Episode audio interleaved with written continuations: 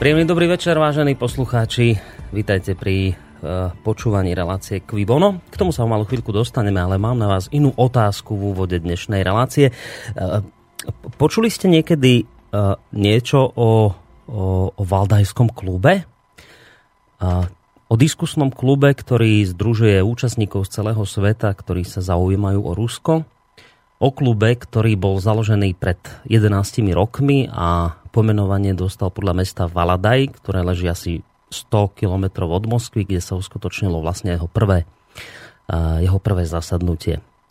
A viete o tom, že práve tento spomínaný Valadajský klub alebo jeho účastníci zasadali v týchto dňoch opäť, konkrétne po 11.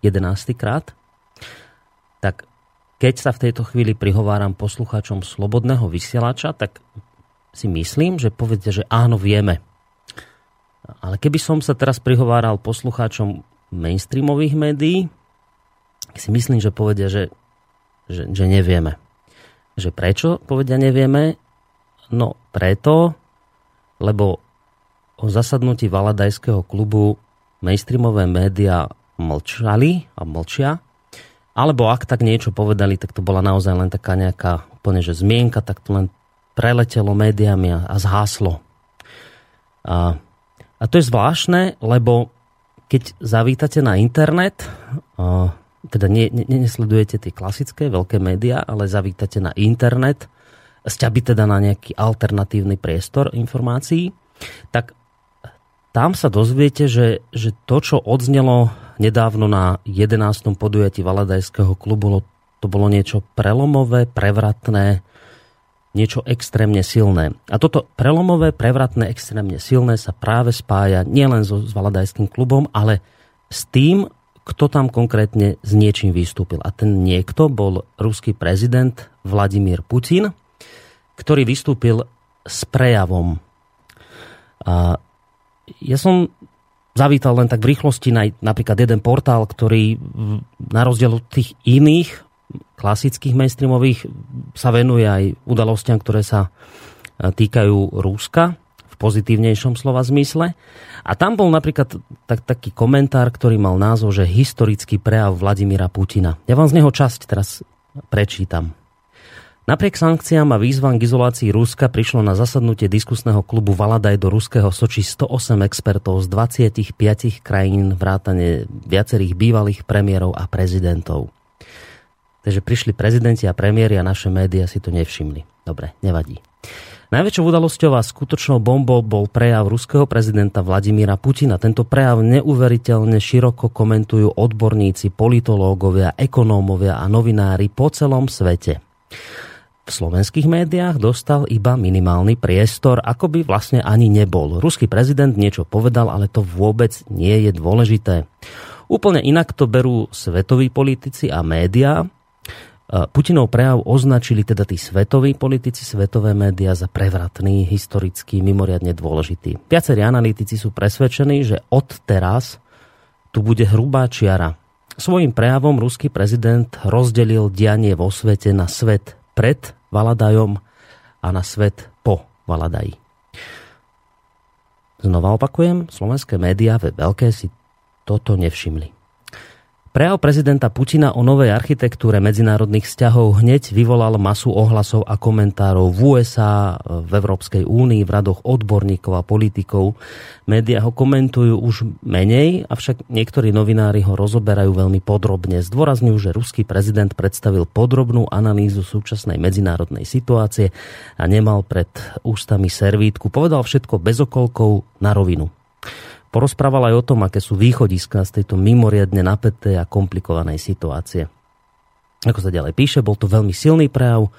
Toto hovorí konkrétne prezident eh, Nixonovho centra a vydavateľ časopisu The National Interest, známy americký politolog eh, Dimitri Simes. Môžeme s ním súhlasiť alebo nesúhlasiť, je to však prejav, ktorý uputáva pozornosť a núti ľudí zamyslieť sa. Vôbec to nebol prejav lídra zahnaného sankciami do slepej uličky a snažiaceho sa z toho dôstojne dostať. Bol to prejav predáka jadrovej veľmoci, s ktorou treba rokovať a spolupracovať, či už sa to niekomu páči alebo nie, povedal tento Američan. A skôr ako sa pustíme do konkrétneho rozoberania tohto prejavu. On bol dosť dlhý a ja sa obávam trošku, že dve hodiny času nám na to stačiť nebudú, ale prečítam vám aspoň teda to úvodné slovo a potom k tým ďalším veciam sa dostaneme v relácii. Takže úvodné slovo Vladimíra Putina. Vážení kolegovia, dámy a páni, vážení priatelia, chcel by som vás srdečne privítať na dnešnej 11. konferencii debatného klubu Valadaj. Už tu zaznelo, že tento rok sa v klube vyskytli noví organizátori, medzi nimi sú ruské mimovládne a expertné štruktúry alebo vedúci univerzít. Okrem iného zaznel návrh o tom, aby sa okrem ruskej problematiky diskutovalo o otázkach globálnej politiky a ekonomiky. Predpokladám, že tieto organizačné i obsahové zmeny budú utvrdzovať pozíciu tohto referenčného debatného a expertného klubu. Tiež dúfam, že sa podarí udržať tzv. vládajský duch a spolu s tým aj otvorenosť a možnosť vysloviť tie najrôznejšie stanoviská. Tejto súvislosti by som chcel povedať, že vás nesklamem. Budem hovoriť otvorene a úprimne. Niektoré slová by sa mohli zdať príliš drsné, ale ak sa nehovorí otvorene a úprimne o tom, čo si naozaj myslíme, tak nemá cenu sa v takomto počte vôbec zhromažďovať. V tom prípade by sme sa mali zhromažďovať na diplomatických rautoch, na ktorých sa nikto o ničom naozaj nebaví. Spomínam na slova jedného diplomata, ktorý povedal, že jazyk bol diplomatovi daný preto, aby nehovoril pravdu. Tu sa schádzame z iného dôvodu. Som tu preto, aby sme hovorili otvorene. Úprimnosť a drsnosť dnes nie sú nutné pre vzájomnú konfrontáciu, ale preto, aby sme si mohli ujasniť, čo sa v skutočnosti okolo nás deje a prečo sa svet stáva čím ďalej viac nebezpečný a menej vyspytateľný, prečo rastú riziká. Vo svete si mnoho vecí protirečí. Bohužiaľ nemáme istotu, že globálne a regionálne systémy bezpečnosti nás môžu ochrániť pred nešťastím. Medzinárodné a regionálne orgány pre politickú, ekonomickú a kultúrnu spoluprácu to nemajú dnes ľahké. Už máme názov témy dnešnej schôdzky, ktorá znie Nové pravidlá hry alebo hra bez pravidiel? Podľa môjho názoru tento názov presne vystihuje to historické cestie, na ktorom sa dnes nachádzame a každý z nás si musí vybrať. Týmito slovami, vážení poslucháči, začal teda Vladimír Putin, ruský to prezident, svoj prejav na uh, už spomínanom Valadajskom klube. A tu, kde si by som ja ten jeho prejav zastavil, pretože v tejto chvíli už mám na našej telefónnej linke, aspoň dúfam, že je to tak, pána Petra Čalovku, analytika, ktorý je neodmysliteľnou súčasťou alebo takou hlavnou postavou relácie Kvibono. Pán Čalovka, počujeme sa? Áno, áno, vítam vás všetkých. Super, tak ste tu u nás na linke, to je výborná správa. Spolu s pánom Petrom Čalovkom opäť túto reláciu vám prináša aj Boris Koroni. Budeme radi, teda takto, s takou malou obavou hneď na úvod poviem, že áno, budeme radi, keď sa ozvete, napíšete, ale nie som si celkom istý, či to dnes všetko stihneme prečítať, lebo ako som už naznačil, ten prejav bol veľmi dlhý a my si vlastne celým tým prejavom pokúsime sa počas týchto dvoch hodín prejsť s tým, že urobili by sme to tak, ak teda súhlasíte, pán Čalovka, že aby som ten prejav prečítal po takých častiach a vy by ste sa zhruba v, po takomto odstavci mohli k tomu vyjadriť a zanalizovať, čo vlastne ruský prezident povedal, respektíve to tak trošku preložiť do takej možno ľudskej, ľudskejšej reči. Dobre. Máte niečo na úvod ešte, skôr ako sa pustíme do debaty? No, jedine možno takú jednoduchú poznámku, že e, nie je to prvý e, prejav prezidenta Putina tohto rázu, ale je naozaj historicky v tom zmysle, že e, počas tohto valdajského prejavu bolo povedané, že doteraz e, sme sa pokúšali diskutovať, ale teraz už e, diskutovať nebudeme, toto je program. Čiže dejiny sa zmenili a do začiatku 21. storočia do dejepisných učebníc Vladimír Putin ako hlavný hráč, ktorý ako prvý v dejinách v novodobých po 22. tisícročí urobil pokus sformulovať konceptuálnu víziu pre rozvoj sveta bez vojen. Čiže vlastne ste povedali, že sa nám tu dejú veľmi vážne veci, vážne udalosti, nezaznamenať, ne, nezmazateľné, hoci si to v tejto chvíli ešte až tak celkom neuvedomujeme? Je to tak, pretože prezident Putin, mm, jeho prijavy sú veľmi, veľmi také svojrázne a hm. keď eh, chce byť kategorický, tak hovorí mierne veci a keď hovorí mierne veci, tak za nimi nasledujú kategorické kroky. A tento prejav bol sprevádzaný mnohými inými e, sprievodnými prejavmi, ako bol pred, predprejav na Univerzite GIMO v Moskve e, ministra Lavrova zahraničných vecí a tak ďalej a tak ďalej. Čiže je to v podstate určité programové vyhlásenie ruskej vlády voči svetu. Dobre, toto mi trošku nesedí. Ja viem, že už chceme prejsť pomaly k tomu prejavu, ale ešte jedna vec, že nesedí mi to. Vy na jednej strane hovoríte, že teraz sa deje po tomto prejave sa udialo niečo prelomové, veľké, dokonca také, čo vôjde do histórie. Na druhej strane, médiá to takto nevnímajú keď pôjdete Valadajský klub, tak no, hoďte si zámerne do, niekde do vyhľadávača, že Valadajský klub, že či vám vyhodí nejaké extrémne veľa, veľa informácií o tom, čo sa udialo, tak z toho dedukujem, že médiá naše slovenské to takto nevnímajú. Tak skúsim sa takto spýtať jednoducho, prečo sú slovenské médiá ticho o, o, o zasadnutí Valadajského klubu a o tomto prejave ruského prezidenta Vladimíra Putina? Pretože slovenské médiá sú rozbehnutý párny valec, ktorý začal určitým stereotypom v tých novodobých udalostiach okolo Ukrajiny a tak ďalej. A tým novinárom samotným je ťažkým sa preorientovať na to, čo je kľúčové a na to, čo je pravda.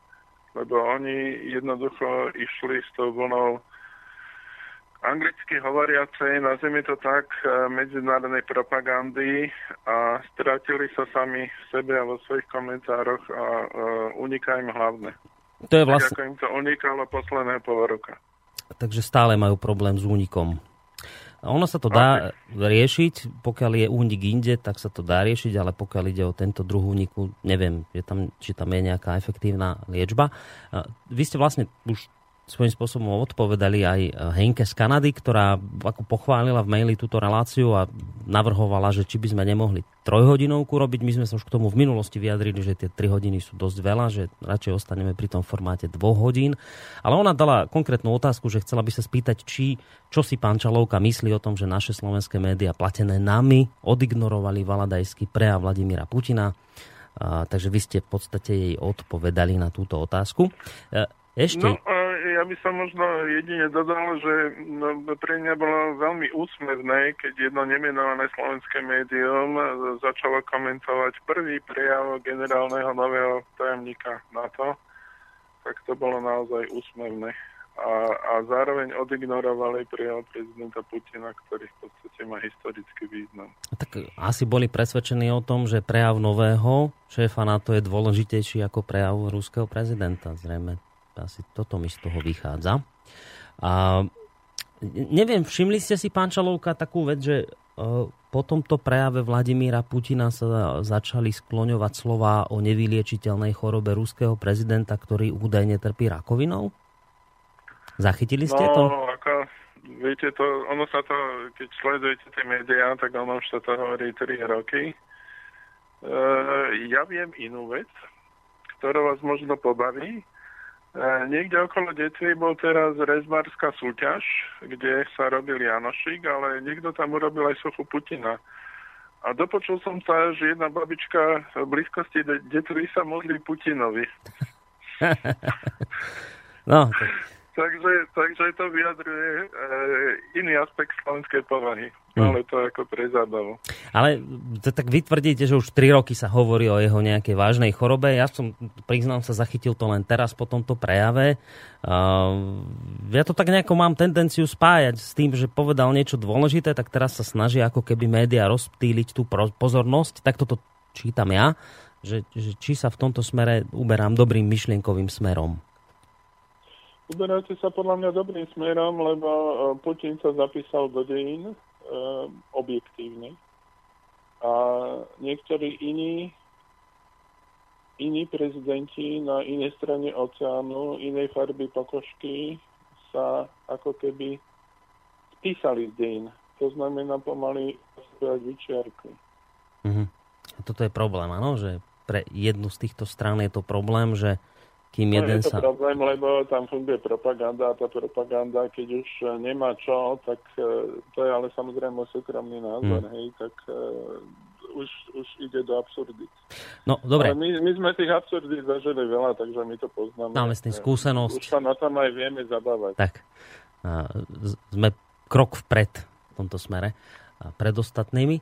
A ideme teda na ten prejav, ideme ho analyzovať, pán Čalovka? Ja Myslím si, že je naozaj dôležitý a bolo by dobré ho prečítať. Dobre, tak spravíme to teda tak, že ja prečítam vždy časť som to tak prečítal celé a mám pocit, že, že ono sa to skladalo z viacerých takých častí, tak ja prečítam vždy istý odsek. A vy... Dobre, a vy to potom, to, čo som prečítal, to teda hneď vravím dopredu, to nie sú moje myšlienky, teda bol by som rád, keby boli moje, keby som bol tak inteligentný, ale nie sú moje myšlienky, budem čítať prejav Vladimíra Putina a rozdelíme si to na také odstavce. A vlastne pán Čalovka, čo bude robiť dve hodiny? No to, že nám ten odstavec sa pokúsi preložiť do nejakej ľudskej reči. Mám pocit, že uh-huh. už Vladimír Putin hovoril v tomto prejave dosť zrozumiteľne, ale vždy sa to dá ešte hĺbšie a zrozumiteľnejšie dovysvetliť. A toto bude tá neľahká úloha analytika Petra Čalovku v dnešnej našej dvojhodinovke. Takže nestrácajme už čas a poďme na to. Tie úvodné slova som prečítal a teraz Vladimír Putin pokračuje. Myšlienka, že sa súčasný svet veľmi rýchlo mení, nie je nová. Ja som si vedomý, že počas tejto debaty táto myšlienka zaznela. Je naozaj veľmi ťažké nevšimnúť si zásadných zmien vo sfére globálnej politiky, ekonomiky, verejného života, priemyslu, informácií alebo sociálnych technológií. Vopred sa ospravedlňujem, že budem opakovať to, čo tu už bolo účastníkmi debaty povedané. Je nemožné sa tomu vyhnúť, pretože sa vyjadrovali dosť podrobne. Budem však vyjadrovať svoj názor, ktorý sa môže v niečom zhodovať a v niečom líšiť. Pri analýze dnešnej situácie by sme nemali zabudnúť na históriu. Poprvé, je to zmena svetového poriadku v dnešnom rozsahu, ktorá bola sprevádzaná ak nie globálne vojnou alebo globálnym konfliktom, tak reťazcom intenzívnych regionálnych konfliktov. Po druhé, svetová politika je predovšetkým ekonomické vedenie, otázka vojny a mierov humanitárnej sféry a zahrňa aj ľudské práva. Vo svete si mnohé protirečí a mali by sme sa úprimne sami seba opýtať, či existuje spolahlivá bezpečnostná sieť. Bohužiaľ, nemáme garanciu, že existujúci bezpečnostný systém nás môže úplne ochrániť. Tento systém je znáteľne oslabený a deformovaný. Áno, mnohé mechanizmy zabezpečenia poriadku sa vytvorili už pred nejakou dobou, hlavne podľa výsledkov druhej svetovej vojny. Stabilita týchto mechanizmov závisela nielen na rovnováhe síl a na právach víťaza, ale aj na tom, že otcovia osnovateľov týchto bezpečnostných systémov sa nesnažili utrhnúť si čo najviac a snažili sa nejakým spôsobom dohodnúť. A hlavne tento systém sa rozvíjal a ak neriešil úplne všetky svetové problémy, tak ich aspoň udržiaval v priateľných medziach a kontroloval prirodzenú medzivládnu konkurenciu. Tak pán Čalovka, skúste nám teraz tak trošku e, hlbšie, mhm. jednoduchšie vysvetliť, čo vlastne v tomto úvode Vladimír Putin povedal. V tomto úvode Vladimír Putin povedal, že e, európsky systém takej imunity voči konfliktom, ktorý sa vyvinul po skončení druhej svetovej vojny, vyvinul sa a koncipovali ho ľudia, ktorí si zažili druhú svetovú vojnu a vedeli, čo to vojna je a mali úctu e, k ochrane alebo systému obrany proti vojne všetkých národov a mali, mali túžbu takýto imunitný systém na medzinárodnej úrovni vytvoriť, ho vytvorili. Mm-hmm. E, možno nebol dokonalý, ale vyvíjal sa určitú dobu a nepochybne bol spojený s tou úctou k systému samotnému, to znamená k jeho rešpektovaniu. A toto je v podstate ako keby východzí bod, z čo sa vyvíjal svet ďalej až do dnešnej, dnešnej e, doby s mhm. tým, mm. že v tomto systéme sa rešpektovala suverenita národov v tej dobe. Mm-hmm. Bolo to postavené na úcte k suverenite. To znamená, nie e, e, v tej, v tej prvopočiatnej fáze tesne po vojne nie, že jeden národ e, je ten pravý a ostatní sú teda tí praví, ale menej praví, ale, ale s tým, že treba sa rešpektovať navzájom a uvedomať si, že máme odlišnosti a žiť s týmito odlišnosťami mm. vo vzájomnej úcte. Poslucháčka Eva mi poslala teraz mail, že taký názov, že smeti, smeti sa zase raz vyznamenali. Smeti, to naši poslucháči celkom trefne označujú denník ZME. Ten vyšiel s článkom, no, s takým nejakým komentárom od e, Johna McCaina, amerického to politika, ktorý tvrdí, že Putinov prejav bol najagresívnejší od konca studenej vojny. Tak toto zverejnil denník SME. Tak ďakujeme veľmi pekne. Slovenské médiá sa teda Valadajskému prejavu venovali. Dobre, ideme ďalej. A... Môžem, môžem zareagovať. A môžete, jasné, nech sa páči. No? Uh, McCain pochopil, že to je útok uh, viac menej na neho osobne ako jedného z troch hlavných strojcov toho amerického geopolitického súčasného systému. Čiže on, on to pochopil, e, to, čo je tam implicitne skryté a povedané Putinom, bolo adresované aj jemu a jemu to bolo adresované veľmi adresne a veľmi striktne a jasne. A toto je rozmer, ktorý, ktorý je tam neviditeľný, ale je prítomný v tom prejave. Čiže v prípade McCaina môžeme použiť slovenské e, známe porekadlo trafená hus zagagala? Hej, alebo hm? že mu vstúpili na otlak. No, tak nejak. Dobre. Vladimír Putin, vysvetlili ste tu úvod, to úvodné slovo, pokračuje ďalej. A systém brzdy a rovnováhy, ktorý sa minulé 10 ročia tak ťažko tvoril, sa niekedy dosť ťažko realizoval. Nebolo však správne tento systém ničiť, a to predovšetkým vtedy, ak sa nevytvoril systém nový, ktorý by ho vystriedal. Inak naozaj nie je iná možnosť, než využiť hrubú silu. Mala sa uskutočniť rekonštrukcia, prispôsobiť sa novým systémom medzinárodných vzťahov. Ale Spojené štáty, ktoré sami seba považujú za víťaza studenej vojny, sa sebavedome rozhodli, že to jednoducho nie je potrebné. A namiesto toho, aby sa vytvorila nová rovnováha síl ako zásadného faktora poriadku a stability, došlo naopak určitými konaniami k úplnému narušeniu rovnováhy. Studená vojna je za nami. Nebolo však ukončená, nebola však ukončená s mierom, jasným a transparentným dojednaním o dodržiavaní existujúcich pravidiel alebo vytvorením nových pravidiel a štandardov. Zdá sa, že tzv. víťazi studenej vojny sa rozhodli rozkrojiť celý svet podľa svojich predstav a pre svoju výhodu.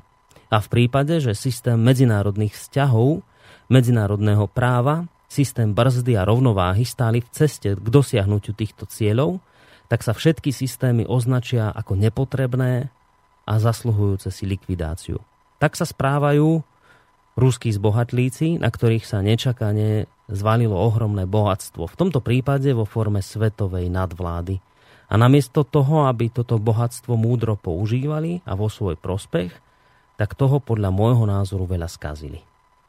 Pán Žalovka. Uh-huh. E, začnem od konca. E, tým porovnaním s tzv. novými Rusmi, ktorí zbohatli, e, to je priama náražka. Spojené štáty asistovali pri údajnej rekonštrukcii ruskej vlády a ruského systému ekonomického po skončení studenej vojny. Avšak robili to doslova do písmena tým spôsobom, že e, v skrytej podobe tá studená vojna pokračovala a e, Spojené štáty neposkytovali túto pomoc nezišne, ale poskytovali s perspektívou, že Rusko dostanú do područia svojho. Čiže e, e, ekonomický systém za asistencie amerických poradcov v, v Ruskej federácii po skončení studenej vojny bol nastavený tak, aby veľké toky peňazí z ruského ekonomického systému je zložité vysvetliť, ako to bolo urobené, ale bolo to urobené, aby tiekli do Ameriky, čiže Amerika mala v podstate ako keby zlatý vek vďaka tomu, že týmto spôsobom e, operovala vo východnej Európe, ale hlavne v Rusku. A tiež, e, že e, nastal e, tým, že dvakrát došlo k štátnemu fakticky bankrotu v 90. rokoch, tak nastal obrovský odlev inteligencie a táto inteligencia z Ruska dominantne emigrovala do Ameriky ako prílev e, veľmi schopných e, mozgov do všetkých vedných disciplín predstavila z hľadiska rozvoja e, vedy a techniky a, tým pádom aj ekonomiky v Amerike obrovský plus. Hmm. Čiže Amerika vyťažila e, z toho a toto je náražka na toto bohatstvo. A tiež, tiež teda je tam dôležitý ten faktor, že studená vojna z, hľadiska, z postavenia alebo z hľadiska Ameriky bola vedená ďalej. To znamená, neskončila. Toto potvrdzuje napríklad vo svojich prednáškach Václav Klaus ktorého samozrejme s nimi veľmi ako nepúšťajú k mikrofónu, mm. ale, ale niekoľkokrát zastaný spôsobom povedal, že soudruzi z USA teda idú touto cestou, ako ich volá trefne. To je možno Dobre, že, časti. dobre, ja som e, teraz bol trošku zmetený, lebo vrajím si, mám pocit, že však slovenské médiá sa tomuto nevenovali a teraz poslala poslucháčka toto zo SME, že, že, že venovali a že McCain povedal to, čo povedal, tak ja som sa vlastne nemýlil. Ja som si to dobre všimol, že, nemy, že, že nevenovali. Vy ste vytiahli McCainovú reakciu z roku 2007. No, treba pozerať uh, veľmi dobre na to, že kedy to bolo povedané, lebo on zrejme reagoval na Pu- Putinov prejav možno Valadajský v 2007, lebo ako som naznačil, už 11 rokov tento klub funguje.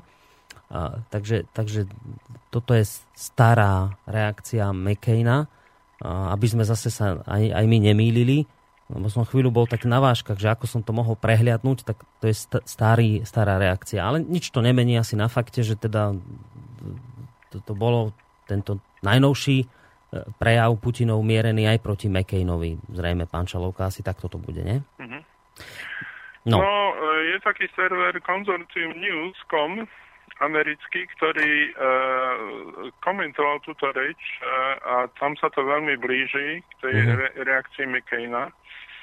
A je to v podstate e, taká militantná, tá klasická, v tom klasickom americkom antiruskom stereotype formulovaná analýza, mm. e, ktorá v podstate baga, bagatelizuje význam všetko, čo bolo povedané a obracia to do takého e, postoja v štýle amerického vyvracania očí, keď e, Rusi v Bezpečnostnej rade ako nepustia povedzme vojnu v Sýrii a Clintona tam vyvolávala oči, že aké sú nehumanní.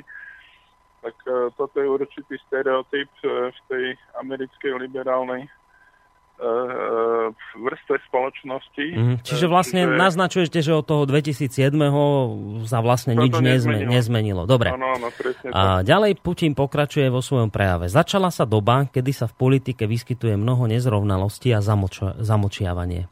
Pod tlakom právneho nihilizmu začalo medzinárodné právo postupne ustupovať. Objektivita a spravodlivosť sa obetovala v prospech politiky. Právne normy vystriedali svojvoľné interpretácie a skreslené odhady.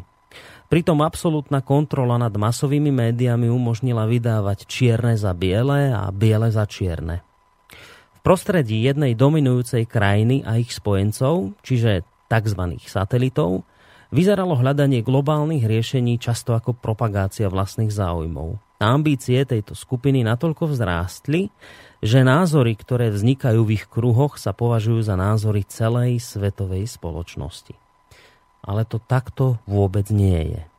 Národná zvrchovanosť sa v mnohých štátoch stala termínom s relatívnou hodnotou. Bola vypracovaná táto formula. Čím viac je štát lojálny k jedinej centralizovanej vláde vo svete, tým viac sa utvrdzuje legitimita toho či iného vládnúceho režimu. Čo vlastne Vladimír Putin týmto hovoril, pán Čalovka? Vladimír Putin týmto hovoril, e, že e, tá propaganda idúca z jedného centra bola za posledné roky natoľko silná a natoľko dominantná, agresívna, že naozaj dokázala hlásať, e, že čierne biele a biele čierne. Až, až do tej miery, že ľudia tomu začali veriť. Je to, je to veľmi smutné, je to paradoxálne, je to nepochopiteľné, ale, ale keď si vezmete reagovanie určitých vrstiev na určité udalosti vo svete, je to tak a platí to aj pre Slovensko. Nedávne udalosti by sme ako mohli uvieť ako ilustráciu povedzme na Ukrajine a reakcie slovenských lídrov, niektorých, nemyslím tým ako momentálne vládnúcu mm. stranu a Pravda je, že, že postupne uh, tá situácia, keď uh, sa Rusko dostalo ekonomicky v 90. rokoch na kolena za určitej spolúčasti niektorých uh, veľmocí, tak e, došlo k situácii, že vo svete začala byť jedna veľmoc a e, táto jedna veľmoc e, postupne tým, že nemala nikoho, kto by sa jej dokázal postaviť, že ovládala svetové médiá, tak začala veriť tomu, že ono je naozaj ako ten, ktorý určuje pravidla vo svete. Mm-hmm. A bohužiaľ sa to prijavilo aj v medzinárodnom práve a e, začali sa robiť kroky, ktoré E, doslova ten právny nihilizmus, ktoré viac menej anulovali najzásadnejšie princípy medzinárodného práva. E, tým pádom e, vznikala, čo pravdepodobne neskôr bude povedané, vznikala situácia, že menovaná veľmoc jediná v tej dobe vo svete sa hm. začala dostávať do pozície, ako keby ostatné krajiny boli jej satelity, čiže ako keby diktátor a jeho podriadený hej, začal sa aplikovať princíp sily a tí, ktorí vlastne vyjadrajú lojalitu voči tejto e, samozvanej jedinej veľmoci, mm. tak tí boli označení ako za legitímne štáty a všetko ostatné bolo podľa definície označené za nelegitímne. To znamená, ktokoľvek, kto prijavuje odpor voči USA, je skona nelegitímne. E, je to v podstate e, E, dá sa povedať, outsider zo svetovej komunity, pretože e, medzinárodné právo a jeho princípy ako také už nefungujú, aj keď ako, samozrejme oficiálne to nikto nepovedal, ale berie sa, že to, že to je tak, lebo najväčšia veľmoc, ktorá svojho času bola, jediná, sa správa mm. mimo medzinárodného práva, pretože sa považuje za natoľko výnimočnú a svoj jej národ je natoľko výnimočný, že si to môžu dovoliť. A Putin spomenul v tejto časti svojho práva aj to, že túto výnimočnosť akoby živili a živia dodnes uh, médiá, nad ktorými uh, títo ľudia získali absolútnu kontrolu. Uh, čiže čo on vlastne povedal, že dnes médiá sú už absolútne v područí týchto ľudí? Či tomu nerozumiem, že, že komu dnes patria médiá? Môžem povedať príklad. Hej. Uh, uh, v roku 2008 uh, prvý deň uh, letnej olympiády uh, Gruzinsko zautočilo na Južné Osecko. Uh-huh. To je očividný, ne, neočkriepiteľný fakt. E, vojensky začalo zabíjať tých e, mierotvorcov, čo tam boli, vojakov ruských a tak ďalej a tak ďalej. To sa vyhlásilo v svetových médiách synchrone po celom svete, ako Rusko napadlo Gruzínsko a takto sa to aj e, tie, e, tie zábery komentovali. Falošne, nesprávne je, je naprosto nemožné, aby, aby takáto vec vznikla náhodou. Je nemožné, aby na všetkých kontinentoch súčasne mainstreamové médiá Uh, prvý deň Olympiády, keď celá, celá pozornosť svetovej verejnosti je sústredená na tú najväčšiu športovú udalosť za 4 roky, aby, aby urobili, nie je to možné. Hej? Čiže to, toto je živý dôkaz toho, že čo Putin hovorí, je bohužiaľ fakt. Čiže vlastne čo hovorí, že všetky veľké médiá sú dnes už prepojené a patria no, no, jednej krajine. z jedného bodu. Z jedného bodu tak. sú kontrolované. Dobre, dobre. Ideme ďalej. Prichádza, myslím, že jedna, asi hádam aj z najsilnejších pasáží, aspoň teda podľa mňa, keď Vladimír Putin pokračuje. Vlastne v tom, čo ste už aj vy naznačili. Opatrenia voči neposlušným sú nám dobre známe a mnohokrát vyskúšané donúcovacie opatrenia, ekonomický a propagandistický tlak, zásah do vnútorných záležitostí, odvolávanie sa na, na tzv. E, nadprávnu legitimitu, keď je potrebné ospravedlniť e, neprávne dojednanie konfliktov, odstránenie nežiadúcich režimov. Poslednej dobe sa objavujú dôkazy, že sa voči niektorým lídrom uskutočňuje otvorené vydieranie. Nie divu, že tzv. veľký brat míňa miliardy dolárov ročne na sledovanie celého sveta vrátane svojich najbližších spojencov. Opýtajme sa, nakoľko sa cítime bezpečne a komfortne v takomto svete, nakoľko je spravodlivý a racionálny. Trebárs ani nemáme pádny dôvod sa obávať, hádať sa, klásť nepríjemné otázky? Možno, že to, ako Spojené štáty realizujú svoje vedenie, prispieva k všeobecnému blahobytu a prináša pokoj, blahobyt, progres, rozvoj, demokraciu a môžeme sa všetci uvoľniť a užívať si života? Dovolím si povedať, že to tak rozhodne nie je. Jednostranný diktát a presadzovanie svojich vlastných ideí majú opačný vplyv. Namiesto odstránenia konfliktových eskalácie, namiesto suverénnych a pevných štátov Rastúci chaos, namiesto demokracie podpora dosť pochybného publika od neonacistov až po islamských radikálov. A prečo ich podporujú? Pretože ich v určitom okamihu využívajú na dosiahnutie vlastných cieľov. Potom sa spália na vlastných chybách a späť. Nestačím sa čudovať, ako naši partnery stále opakujú rovnaké chyby minulosti financovali islamské radikálne hnutia pre boj proti Sovietskému zväzu, ktoré prešli skúškou v Afganistane. Z nich sa vyrojili radikálne skupiny Al-Qaida a Taliban. Ak ich Západ priamo nepodporoval, musel aspoň zavrieť oči, ale povedal by som skôr, že skôr podporovala to politicky, informačne, finančne. Na vpád medzinárodných teroristov do Ruska a oblasti Strednej Ázie nezabúdame, ale až potom, ako sa na území Spojených štátov odohrali hrozné teroristické útoky, sa začalo chápať všeobecné nebezpečenstvo terorizmu. Chcem pripomenúť, že sme vtedy ako prvý podporili národ Spojených štátov amerických a reagovali sme ako partneri a priatelia na udalosť z 11. septembra toho roku. Pán Čalovka, vaše dovysvetlenie týchto slov. No, toto sú už také naozaj ťažké, ťažké veci. Predovšetkým uh, by som sa vrátil k tomu, k, tej, k tomu otvorenému vydieraniu. Mm-hmm. V tom prvom odstavci, ktorý Áno. ste čítali, to je veľmi, uh, kto to nepochopí, tak uh, pán Boh asi vzal rozum, lebo to je otvorená naražka na, na kancelárku Merkelovu.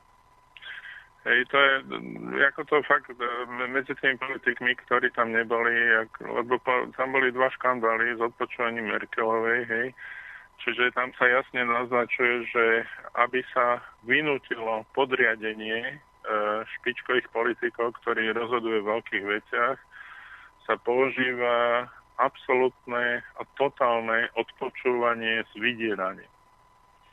Toto je, toto je normálny v podstate už hmm. teraz ako naprosto rutíny nástroj americkej zahraničnej politiky, čo nakoniec dokumentuje aj v podstate e, skenovanie všetkých poštových serverov na americkom kontinente všetkých ľudí. E, e, tá v podstate otázka pána prezidenta Putina, že či je takýto svet spravodlivý a racionálny, ako, ako základ pre ďalšiu úvahu eh, je veľmi, veľmi dôležitá, pretože túto si v súčasnosti kladie veľa ľudí. A on tam naznačuje, no nemali by sme si položiť otázku, či by sme my všetci nemali spolupracovať na tom, aby sme všetci dosiahli blahobyt a všetci dosiahli rozvoj a rozkvet a demokraciu a tieto hodnoty tomu snáď by sa jediné, čo dalo dodať, že tam, kde pôsobí táto politika Spojených štátov, tam zomierajú ľudia, tam ľudia trpia, tam sú občanské konflikty. E, dlhotrvajúce, de, 10 ročia trvajúce konflikty, to je niečo, čo si americkí občania, ktorí samozrejme z toho majú tú finančnú prosperitu, e, dočasnú, mm si ani nie sú schopní uvedomiť, že, že tieto peniaze sú zaplatené krvou iných. A bohužiaľ, bohužiaľ, v skutočnosti, v súčasnosti je to tak. E, Amerika používa tieto nástroje, aby zaplatila blahobyt svojim občanom. Ovšem, tie, tie hodnoty, o ktorých hovorí Putin, tie tam absolútne absentujú pre ostatné národy. Absolútne. Čiže je to e, diktatúra v podstate z jednej strany, kde e, sa konflikty riešia eskaláciou a naozaj, e, keď sa citujú e, ako nástroje tej americkej geopolitiky podpora otvoreného nacizmu a islamských radikálov, tak sa je tu jasne hovorí, že podpora hmm. nacistov e, na Ukrajine a islamských radikálov e, ako vychované jednotky, bojové jednotky islamského štátu ktorých Američania vytečili v Jordánsku. a teraz sami proti ním bojujú. Hej? To je, my sme to sa vlastne je... tejto téme venovali už v predošlých reláciách. Hovorí sa no, to... My sme sa všetkému venovali tohto. Hovorí sa to často, že, že, že pozor, že ten islamský štát to nie je niečo, čo vzniklo náhodne, že to, že to si vytvorili Američania sami. A teraz povie Putin takúto vec, že, že a, a prečo to vzniklo a prečo ich Amerika podporuje? Pretože ich v určitom okamihu využíva na dosiahnutie vlastných cieľov. Teraz, že, že, o, ako... Áno, ale tiež hovorí, že e, Američania sú tak hlúpi, že, ne, si neuvedomujú, že to sa môže pretransformovať do niečo, čo bude proti ním a takto kol dokola ako hlupáci rozputávajú peklo a potom ho hasia. Sami. Sebe. Hmm. Ale, ale ešte je možno dôležité v tej poslednej časti, keď sa hovorí o Talibane a o Al-Qaide, tam je kontext, ktorý možno je málo čitateľný, ale znamená, že e, tie islamské potičky alebo e, potičky s islamskými fundamentalistami v Čečensku a na juhu Ruska boli rozduchované Spojenými štátmi. A a tam je zaujímavý dodatok, že keď e, tieto organizácie, ktoré sa potom, e, ten medzinárodný e, islamský terorizmus, ktorý sa Spojeným štátom vymkol z ruky, keď potom zautočil na samotné Spojené štáty, hmm. tak Rusko sa zachovalo ako priateľ a okamžite podporilo e, podporilo akože Spojené štáty všemožnými prostriedkami. Ja, si, ja som sledoval tie veci, čečenskú vojnu a tak ďalej veľmi podrobne a je to fakt. Keď Rusi hovorili, že v Čečensku je medzinárodný islamský terorizmus, všetci sa im smiali a najviac sa im smiali v Spojených štátoch. Hmm. Ale, ale e, Čečensko to bol import islamskej revolúcie zo zahraničia. A toto, toto aj u nás, e, médiá to obyčným očaním, jednoducho to nikto nedokázal čítať, ale, ale to bol fakt. Čiže e, tuto, tuto Putin dosť tak ako hmm. pripomína, že ako to bolo naozaj. Vy ste spomenuli tieho slova v takom preklade, ktorý je bežnému človeku ľahšie zrozumiteľný, že teda Američania sú žiaľ Bohu tak hlúpi, že si vytvoria rôznych radikálov, ktorých, na ktorých potom sami doplatia. A teda Vladimír Putin pokračoval práve v tomto duchu vo svojom prejave, keď hovorí Počas diskusie s lídrami USA a Európy som stále hovoril o nevyhnutnosti spoločného boja proti terorizmu. Nie je možné túto výzvu prijať a nie je možné ju umlčať s využitím dvojitých štandardov. Súhlasili s nami, ale po nejakej dobe sa všetko vrátilo k pôvodnému stavu. Nasledoval zásah do Iraku a Líbie, ktorá bola na hranici kolapsu. Prečo vlastne? Teraz je to útočisko teroristov. Iba vôľa a múdrosť egyptskej vlády zabránili tomu, aby sa rozšírili extrémisti v tejto kľúčovej arabskej krajine. V Sýrii začali Spojené štáty priamo financovať a dodávať zbrane a posielali na podporu žoldnierov z celého sveta. Odkiaľ majú bojovníci zbrane, peniaze či vojenských expertov? Kde sa to všetko berie? Ako sa z bezvýznamného islamského štátu stalo vojnové zoskupenie? Financovanie prebieha nielen vďaka predaju drog, ktorý mimochodom niekoľkokrát vzrástol v Afganistane v čase prítomnosti medzinárodných síl. Tiež vďaka ťažbe ropy, ktorá je rozvinutá na území teroristov, predávajú ju za výhodné ceny, ťažia a transportujú. A niekto ju kupuje a zarába na tom a nezamýšľa sa nad tým, že tak financuje teroristov, ktorí môžu za nejakú dobu ovládnuť aj ich krajinu. Odkiaľ prichádzajú posily? V Iraku boli na boli po smrti Sadáma Husajna zničené všetky vládne orgány vrátane armády. Už vtedy sme hovorili, buďte opatrní, kam ste vyhnali týchto ľudí. Na ulicu. Čo budú robiť? Nezabudnite, nehľadiac na to, či je to spravodlivé alebo nie, boli vo vedení veľkej krajiny a čo z nich bude teraz. A výsledok je taký, že desiatky tisícov vojakov sú na uliciach a dnes sa pridali k bojovníkov islamskému štátu. Možno sa v tom skrýva aj schopnosť islamského štátu. Sú veľmi efektívni po vojenskej stránke, sú to ozajstní profesionáli. Zdá sa, že naši priatelia neustále bojujú s výsledkami vlastnej politiky a vrhajú svoju moc na odstraňovanie rizik, ktoré si sami tvoria a platia za to viac a viac. Pán Čaloka, toto je vlastne to, čo ste hovorili v tom predošlom komentáre, možno ešte na doplnenie pár slov. Uh-huh. Uh, tu nám možno by stalo za to uh, povedať, že keď začala vojna v Iraku, uh, tam v podstate došlo k, k tomu, že suniti v Iraku boli úplne od, od, odstránení od moci, pretože pôvodne moc patrila im. Saddam Hussein bol viac menej sekulárny vládca, hej, preto tam bola stabilita, pretože uh, nejak sa nedovolalo uh, islamu zasahovať do tých štátnych vecí. Mm. A tým pádom tam vlastne aj kresťania mohli žiť bez nejakých problémov pod Saddamom. Uh, ale boli nahradení tou druhou skupinou e, šítami, ktorí e, boli e, religiózni. To samo vytvorilo dve veci. Poprvé vytvorilo to polaritu, nespravodlivosť a po druhé boli vyhodení všetci dôstojníci zo Sadomovej ar- armády, tým, že boli teda suniti. Čiže, čiže Sadamová armáda to nebola hociaká armáda. Sadamová garda, keď e, na ne útočili e, pri, pri ústupe e, z Kuwaitu americká lietadla vysokotechnologickými zbraňami, Saddamová garda s obmedzenými stratami dokázala bez komunikácie, to znamená, že mali zničené komunikačné centra, dokázala ustúpiť, čo, čo vyvolávalo úctu dokonca medzi americkými generálmi. Hej, že, že niečo také je proste veľmi príkladné z hľadiska vojenského. A týchto ľudí, týchto vysokých profesionálov vyhodili na lico zo dňa na deň. Hmm. To je transformácia, ktorá je, keď si vezmete americkú občanskú spoločnosť a určité princípy rozvoja biznisu, v Amerike niečo také e, povoliť by bolo nemysliteľné. Hej? Čiže tu, tu to bol, toto bolo hrubé zanedbanie v správovaní tej krajiny po uh, víťazstve nad Sadamom. Hmm.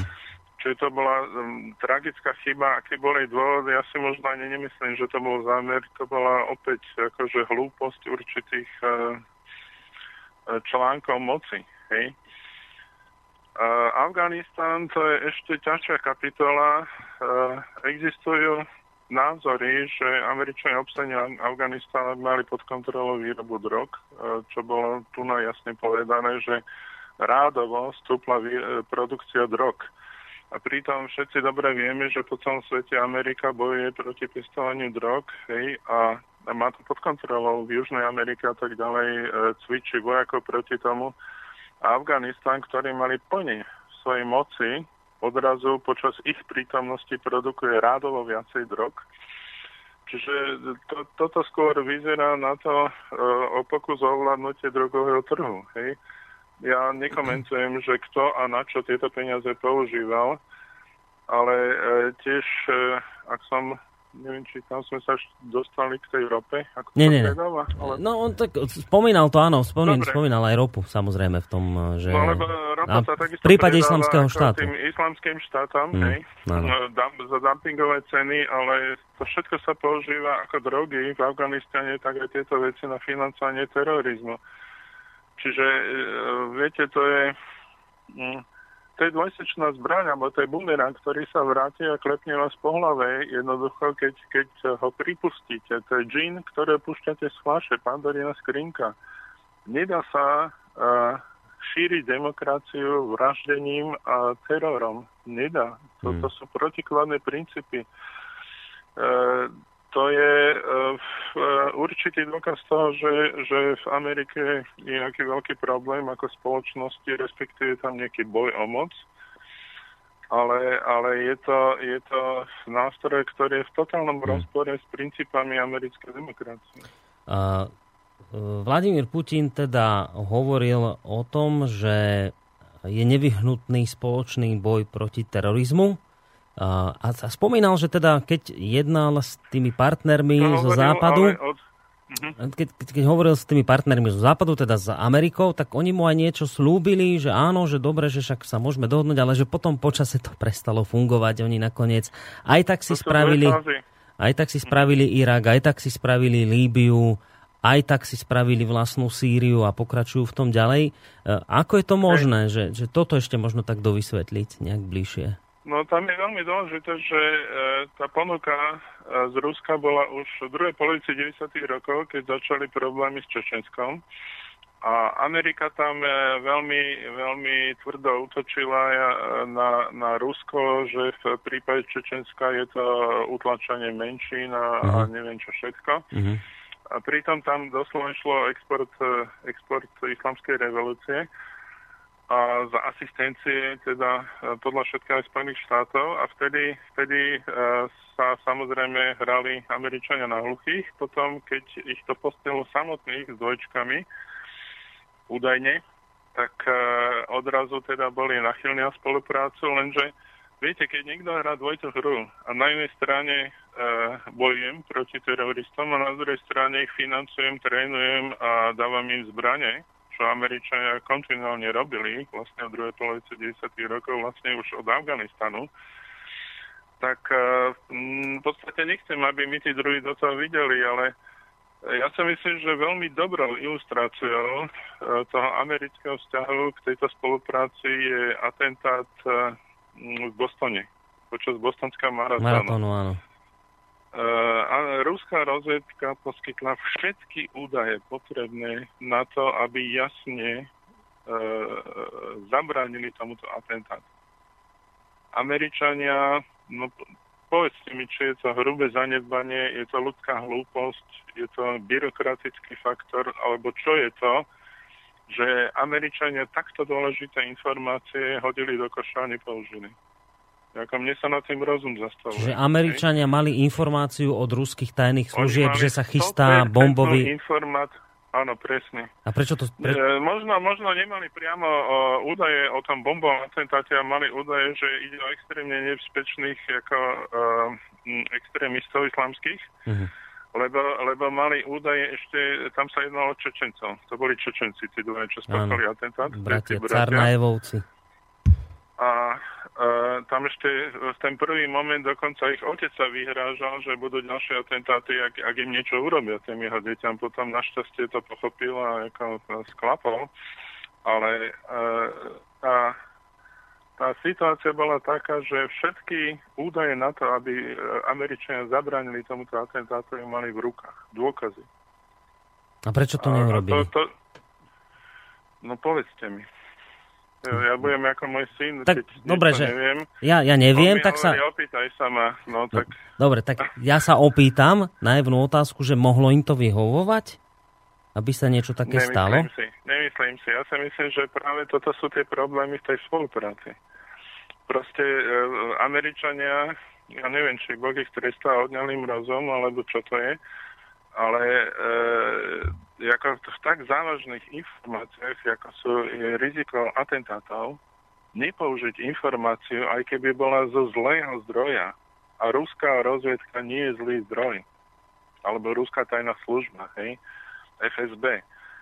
E, zahodiť to do koša, nepoložiť, toto je trestohodné. By som toho človeka odsudil za, za vraždu všetkých tých ľudí, ktorí boli zabití v Bostone. Ten človek, čo, čo túto informáciu stopil do koša, ten si zaslúži odsúdiť. Mm. Dobre, ja viem, že ešte by bolo o tomto čo hovoriť, ale aby sme teda stihli čo najviac toho prejavu pre Putina Hej, prečítať, tak, tak poďme, lebo polovica relácie je za nami a no, povedzme, že pomaličky sa blížime k polovici aj jeho prejavu. Dáme si teraz takú dlhšiu časť. A, a po, a pieseň, aby dáme, dáme, takto, že dáme túto ešte jednu časť, k tomu niečo poviete a potom bude Dobre. pesnička. Tak pokračuje mm-hmm. Putin. V prostredí jednej dominujúcej krajiny a ich spojencov, čiže tzv. satelitov, vyzeralo hľadanie globálnych riešení často ako propagácia vlastných záujmov a ambície tejto skupiny natoľko vzrástli, že názory, ktoré vznikajú v ich kruhoch, sa považujú za názory celej svetovej spoločnosti. Ale to tak vôbec nie je. Vážení kolegovia, tento jednopolový moment poukázal na to, že podpora dominancie jedného centra vlády nevedie k zlepšovaniu kontroly globálnych procesov. Naopak, táto nestabilná konštrukcia dokázala svoju neschopnosť efektívne bojovať proti regionálnym konfliktom, terorizmu, obchodu s drogami, náboženskému fanatizmu, šovinizmu a neonacizmu. Otvorila možnosti pre prejav národnej ješitnosti, manipulácie verejnej mienky, hrubého potláčania. vôle slabšieho silnejším. Vo svojej podstate je jednopolový svet apologia, apologetika, diktatúry nad ľuďmi i štátmi. Tiež je to svet nepohodlný a ťažko kontrolovateľný aj pre samozvaného vodcu. Dnešné pokusy na novej historickej etape znovu zrodiť niektoré formy kvázi bipolárneho sveta, kvázi bipolárneho systému ako výhodného modelu pre reprodukciu americkej nadvlády. A nie je dôležité, kto v americkej propagande bude centrom zla. Irán ako krajina s jadrovými technológiami, Čína ako prvá svetová ekonomika alebo Rusko ako jadrová veľmoc. Dnes opäť vidíme pokusy o rozdelenie sveta, pokusy vykonať líniu, pokusy vytvoriť koalíciu nie za, ale proti niekomu. Sformulovať obraz nepriateľa ako v dobe studenej vojny a získať právo na vedenie, ak chcete diktát. Ako sa situácia javila v dobe studenej vojny, všetci vieme. Spojencom USA sa vždy hovorilo, my máme spoločného nepriateľa, je hrôzostrašný, je to centrum zla a my vás pred ním uchránime. Preto máme právo vás kontrolovať a nútiť vás obetovať svoje politické a ekonomické záujmy, znášať náklady za kolektívnu obranu, ktorú však stanovíme samozrejme my. Dnes je vidieť snahu realizovať obvyklé schémy globálneho riadenia a podnikanie všetkých krokov, aby sa zabezpečila výlučnosť a získanie politických a ekonomických dividend. Tieto pokusy sa rozchádzajú s realitou a protirečia s mnohostranosťou sveta. To bude viesť k vzbure a bude mať opačný efekt. Keď politika sa mieša s ekonomikou, logika účelnosti ustupuje logike konfrontácie a to aj v prípade, že narušia vlastné ekonomické pozície a záujmy vrátane národných podnikov. Tak, teraz, že toto je tá jedna časť, ktorou uzavrieme prvú polovicu našej relácie. Pán Čalovka mi dobre hovoril, že dajme pesničku, lebo sa nám blíži prvá hodina a preruší telefón. Mal pravdu, je to taký vizionár malý tento pán Čalovka, trafil sa aj v tomto smere. Prerušilo nás to, lebo že hodina uplynula, ale počuli ste drvivú časť toho, čo by som teraz chcel od vás nejak na dovysvetlenie a už potom si naozaj dáme uh, pesničku. Tak nech sa páči. Uh,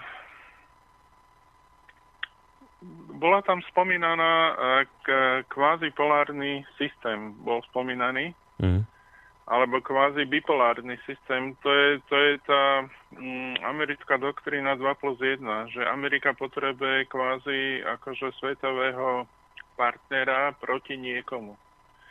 A tá kombinácia, to sme minule hovorili, že to malo byť, e, že si teda Spojené štáty pestovali Čínu ako tohto potenciálneho partnera do dvojky proti Rusku, respektíve proti akej, akejkoľvek inej veľmoci, ktorá by sa náhodou objavila. Čiže, čiže e, tu, tu sa bavíme o tom, že e, tá vízia Ameriky je, že my budeme jediný hráč, vytvoríme si kvázi nejakého, my budeme teda veľký brat, budeme mať kvázi menšieho brata, ale ten nás bude poslúchať a takto budeme ovládať celý svet proti ostatným. No a e, e, cieľom samozrejme si bolo podmaniť svet a to je niečo, čo je nepriateľné a je to nepriateľné hlavne kvôli tomu, že, že benefit z takéto konfigurácie vo svete ide iba jedným smerom eh, k jednomu štátu. Hmm. A tento svet, v tomto svete už je niečo takéto nekonzistentné. Putin spomenul aj tú Ameriku, americkú taktiku, že Eh, vždy sa snažila spojencom vnútiť takú predstavu, že my máme spoločného nepriateľa, on je veľmi zlý, hrôzostrašný, je to úplne, že centrum zlá, že už ani nič horšie nenájdete a my vás vlastne pred ním ochránime, ale, a tu je to dôležité, že ale, ale povedali ale že a tým pádom ale máme právo vás kontrolovať, nútiť vás obetovať svoje politické a ekonomické záujmy a znášať náklady za kolektívnu obranu, ktorú ale samozrejme stanovujeme my. Čiže Amerika... Do ktorej patrí aj vaše odpočúvanie nami by som dodal. Čiže toto, že, že, uh, oni aj, že aj to odpočúvanie musíte zniesť, lebo my vás teda chránime hey, pred niekým hey. veľmi, veľmi, veľmi, akože už horšie nič vo vesmíre nenájdete, proste teraz je to Rusko a my vás budeme chrániť a musíte zniesť napríklad aj také veci, že vás budeme pri tom odpočúvať, veď to sa môže stať, ale my to vlastne robíme pre vaše dobro. Toto. Áno, toto povedal Putin vlastne, že takto, takto sa rozmýšľa takto rozmýšľa Amerika? On, on viac menej povedal, že tak sa rozmýšľalo ako v dobe studenej vojny a že to pokračuje. To tým chcem povedať, že, že Amerika nemala dostatok rozumu vlastne iniciatívy a toho tvorivého myslenia, aby opustila túto doktrínu, čo je, čo je tragédia. Hmm. Lebo to je, to je anachronizmus, ktorý už nepatrí do 21. storočia. No, pán Čalokva evidentne patrí ešte stále, lebo sa ho niekto dopúšťa ak sú teda pravdivé slova Vladimíra Putina. Tu ale niekde jeho prejav prerušíme. Podarilo sa nám vlastne zmestiť presne na chop presne do hodinky, lebo máme 18 hodín, tak ideme si zahrať. Často sa stáva, že vy popri tom, ako so mnou sa rozprávate v relácii, tak ste ešte zároveň aj vo funkcii hudobného dramaturga. Dnes zase tú funkciu som vám udelil a teda vy ste vybrali nejaké pesničky. Na, zá, na, na začiatok by sme si mohli zahrať niečo o porovnávaní a o tom, že sa ti nikto nevyrovná. Prečo ste práve túto pesničku vybrali od, od, od Shannon O'Connor? Len tak sa vám páči? Ja som alebo... vybral preto, pretože v tej uh, piesni vo videoklipe uh, táto spevačka uronila slzu a tá slza je totálne autentická. Uh-huh. Je vidieť, že to je uh, slza súvisiaca s láskou, ktorej spieva a vyteká zo srdca. Je, pre mňa to je ako veľmi silný moment, keď je spevák schopný takejto autenticity čiže mňa fascinuje tá slza v tej piesni. Mm-hmm. Nevideli ste v tejto pesničku, pesničke paralelu s tým, o čom sa teraz nejak rozprávame, skôr z tohto hľadiska, hej, ste to zhodnotili? Uh, myslíte teraz uh, no, v súvislosti s Pučinom? Ej, v súvislosti s Pučinom a s jeho prejavom, že nikto sa ti nevyrovná, že či, či, či z tohto titulu ja ste... Ja som si povedal, že, že uh, uh, ako protiváha tomu smutnému obsahu tejto časti Putinov prejavu sa musí byť niečo, čo je pozitívne. Halo? Dobre, dobre, však to je dobré vysvetlenie. Tak poďme si hrať, aby sme teda po pesničke mohli doťuknúť, ak sa nám to podarí, tú zvyšnú časť uh, prejavu Vladimíra Putina, uh, ktorá nie len tá zvyšná časť, ale ani tá predošla sa, ako si nezmestila do našich tlačených médií, tak my vám radi urobíme tú službu, vážení posluchači, že vám to predstavíme, čo sa teda na tom Valadajskom klube povedalo. Tak pán Čelovka, ostaňte na linke a chvíľočku cez pesničku zložím, aby sa nám to vynulovalo to počítadlo, Dobre. aby vás potom zase mm. nezrušilo a po pesničke sa počujeme opäť.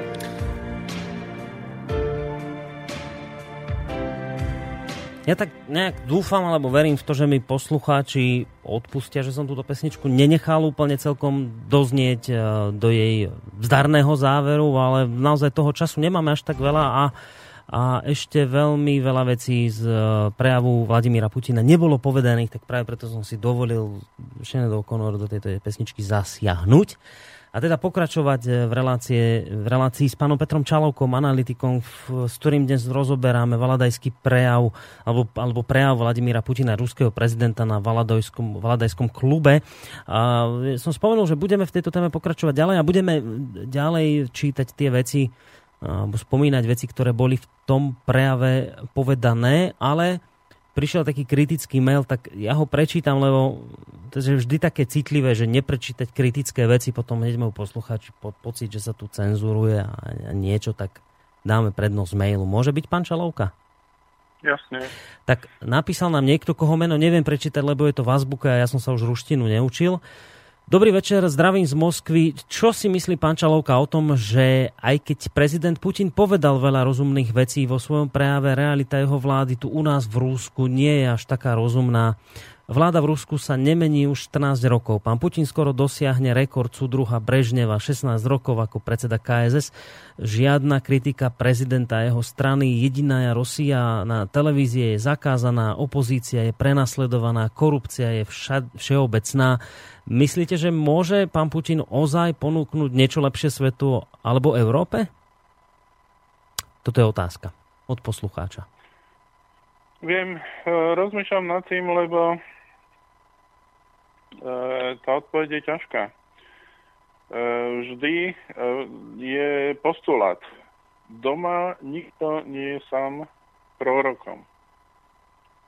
A toto platí aj prezidentovi Putinovi. Viete, my nemôžeme komplexne zabrať všetky aspekty prezidenta Putina, lebo my máme iný svoj vlastný postulát v našej relácii. Žiadny politik nie je iba dobrý a iba zlý. Prezident Putin sa sústredil na určitú časť svojej vlády ako na riešenie kľúčového problému a v histórii e, v histórii Ruska za posledných e, povedzme 15 rokov je explicitne vidieť, že jeho politika v rámci e, rozvoja Ruska, upevňovania jeho pozície a upevňovania určitej pozície obhajcu medzinárodnej spravodlivosti. Nerad by som sa dostal na koniec jeho prejavu. Odpovedal na túto otázku, ale je, je očividná a uznávajú ju ľudia na celom svete. Preto, preto je mm, veľmi ťažké uh, hodnotiť všetky veci spolu. My teraz hodnotíme valdajský prejav a jeho dopad na dejiny a dopad, čo si budú dejiny prezidenta Putina pamätať na svetovej úrovni. Hmm. E, ešte jednu vec, kým budeme... Viete, pokoj... môžeme vzať uh, nášho prezidenta Beneša. E, sú ľudia, ktorí Beneša k smrti nenávidia za Beneša dekrety. Sú ľudia, ktorí e, ako jeho, jeho zmluvu s Moskvou, ktorá ako keby bola zradou Masarykových ideálov, ktorých bol vychovaný Beneš, chápu ako veľmi prezieravý krok, ktorý nás uchránil pred, pred určitými krajinami, ktoré by nás viac menej kolonizovali v rámci Európy. Hej? Čiže e, respektíve Ameriky. Uh, vždy je niekoľko pohľadov. Ja si myslím, že nemáme priestor v rámci tejto Hej. dnešnej relácie pokryť tieto otázky. Jasné, môžeme to uzavrieť tým, že je to otázka uhla pohľadu. Ja už len dodám jednu vec. Upozornil ma poslucháč, ospravedlňujem sa, hovoril som valadajský, to valdajský, ja som si to nejak neuvedomil. Mrzí ma to, že som tam to Ačko vsunul. Bol to, je to valdajský to Ačko, klub. ale zase foneticky sa tam hodilo, lebo hmm. sa to lepšie vyslovuje. Čiže no. uh, my sme tí, ktorí tvoria slovenský jazyk, my, jeho vykonávateľia, Odpustite nám to. Dobre, ideme ďalej v tom prejave pokračovať. Ďalej hovorí, bez nejakých ďalších slov veľkých, lebo naozaj nech z toho stihneme čo najviac. Ďalej hovorí Vladimír Putin toto. Spoločné projekty investície objektívne zbližujú krajiny, zmierňujú problémy v medzištátnych vzťahoch. Svetové obchodné spoločenstvo sa dnes podrobuje tlaku západných štátov. Aký obchod alebo pragmatizmus je možný, keď všade je slogan vlast je v nebezpečenstve. Demokracia je v nebezpečenstve. Slobodný svet je v nebezpečenstve. Musíme sa zmobilizovať. To je politika mobilizácie. Sankcie už dnes podkopávajú základy svetového obchodu, pravidlá VTO, model globalizácie, slobodu a konkurenciu. Hlavnými príjemcami týchto modelov sú hlavné západné štáty. Teraz riskujú, že stratia dôveru ako vodcovia globalizácie. K čomu to je? Blahobyt Spojených štátov závisí na dôvere investorov, zahraničných držiteľov dolára a amerických cených papierov. Dôvera sa spochybňuje a príznaky rozčarovania vo výsledkoch globalizácie vidíme v mnohých krajinách. Politicky motivované sankcie iba podporili odhodlanie štátov alebo ich regionálnych združení nejakým spôsobom sa ochrániť proti riziku vonkajšieho tlaku. Tak sa dnes už čoraz viac štátov snaží vyhnúť závislosti na doláre, vytvárať alternatívne financovanie, platobné systémy, rezervnú menu. Podľa mňa si naši americkí partnery podlamujú konár, na ktorom sami sedia. Nie je možnosť miešať ekonomiku a politiku, čo sa práve teraz deje. Politicky motivované sankcie boli chybou, ktorá poškodí všetkých. O tom sa ale ešte pobavíme. Rozumieme, pod akým tlakom sa pristúpilo k týmto opatreniam. Rusko sa nebude na nikoho hnevať, robiť scény, nikoho o niečo prosiť. Rusko je sebestačný štát. Budeme pracovať za takých vnútorných ekonomických podmienok, ktoré máme teraz. Rozvíjať svoju výrobu a technológie, konať rozhodnejšie pri vykonávaní transformácie a tento tlak len upevňuje našu spoločnosť. Nedovoluje nám sa uvoľniť, dáva sily sústrediť sa na hlavné smery rozvoja. Sankcie nám samozrejme prekážajú, pretože ich prostredníctvom sa nám má škodiť zablokovať náš rozvoj, dohnať nás do politickej, ekonomickej a kultúrnej izolácie, chcú nás donútiť k tomu, aby sme zaostávali. Lenže svet, to by som chcel zdôrazniť, ostane už niekoľko, ostatne už niekoľkokrát som to spomenul a opakujem to znova. Svet sa zásadným spôsobom zmenil. Nie je našim cieľom sa pred svetom uzatvárať a ísť cestou akéhosi uzatvoreného rozvoja, nejakého autarkie, to, neviem ako sa to číta. Na, na, naopak... Autokracie. Autokracie. Naopak sme neustále pripravení na dialog, vrátane dialogu o normalizácii ekonomických vzťahov rovnako ako tých politických. Spoliehame sa pritom na pragmatický prístup a pozície obchodných kruhov najvýznamnejších krajín sveta. Tu, takže toto bola oblasť prejavu Vladimíra Putina na Valdaji, kde sa dotkol pre zmenu ekonomických záležitostí. A toto sú zhodov okolností opäť veci, ktoré ste aj vy tu niekoľkokrát v relácii rozoberali, sankcie a tieto veci. Čiže skúsme pár slovami naozaj k tomuto, k tejto časti jeho, jeho prejavu dovysvetliť. Sankcie sme veľakrát rozoberali. E, sankcie v závislosti od toho, v akej fáze sa nachádzajú, ale e, v končnom dôsledku e, aj na tej globálnej, aj na tej lokálnej úrovni môže mať stimulujúci a pozitívny účinok pre Rusko. Samozrejme, že aj negatívny. Ale e, e, keby Američania študovali dejiny, tak by vedeli, že aj u nich samotných sankcie mali pozitívny vplyv na ekonomiku, aj v dejinách Ruska mali sankcie pozitívny vplyv na ekonomiku. Čiže Sankcie momentálne stimulujú niekoľko e, rovín. Rusko chystá zásadnú ekonomickú reformu, e, reformu e, politiky Národnej banky. Okrem toho Rusko sa zameriava na mobilizáciu zdrojov aj interne, ale aj externe, to znamená cez, eh, cez náhradné kompenzačné úvery um, prevažne z Číny, pretože Spojené štáty a Západ odopierajú úvery dávať uh, Ruskej federácii na, na mobilizáciu vedecko-technického rozvoja, pretože ľudstvo, okrem tých iných civilizačných vecí, ktoré často spomíname, vstupuje do, do začiatku novej fázy e, cyklu vedecko-technického pokroku. A, tu je dôležité, že kto prvý nabehne, uh, nie je ani, ani tak dôležitá ekonomika, ako je dôležité, aby, aby uh, sa tento cyklus dobre rozbehol. A Rusko má všetky predpoklady preto, aby to urobilo dobre. Hmm. E, čiže, čiže toto k tým sankciám. E, Rusko zároveň vyhlasuje, že napriek sankciám sa bude chovať normálne a nebude reagovať týmto istým spôsobom. Najmä inými slovami Putin jasne hovorí. Rusko je krajina, ktorá má pevnú víziu a pôjde toto pevnou víziou, nech nám budete hádzať akékoľvek polena pod nohami, pod nohy, my pôjdeme týmto smerom a nenecháme sa vami vyprovokovať. Mm pôjdeme za svojim cieľom a ten cieľ je pozitívny a nie negatívny ako to, čo nám to vnúcujete.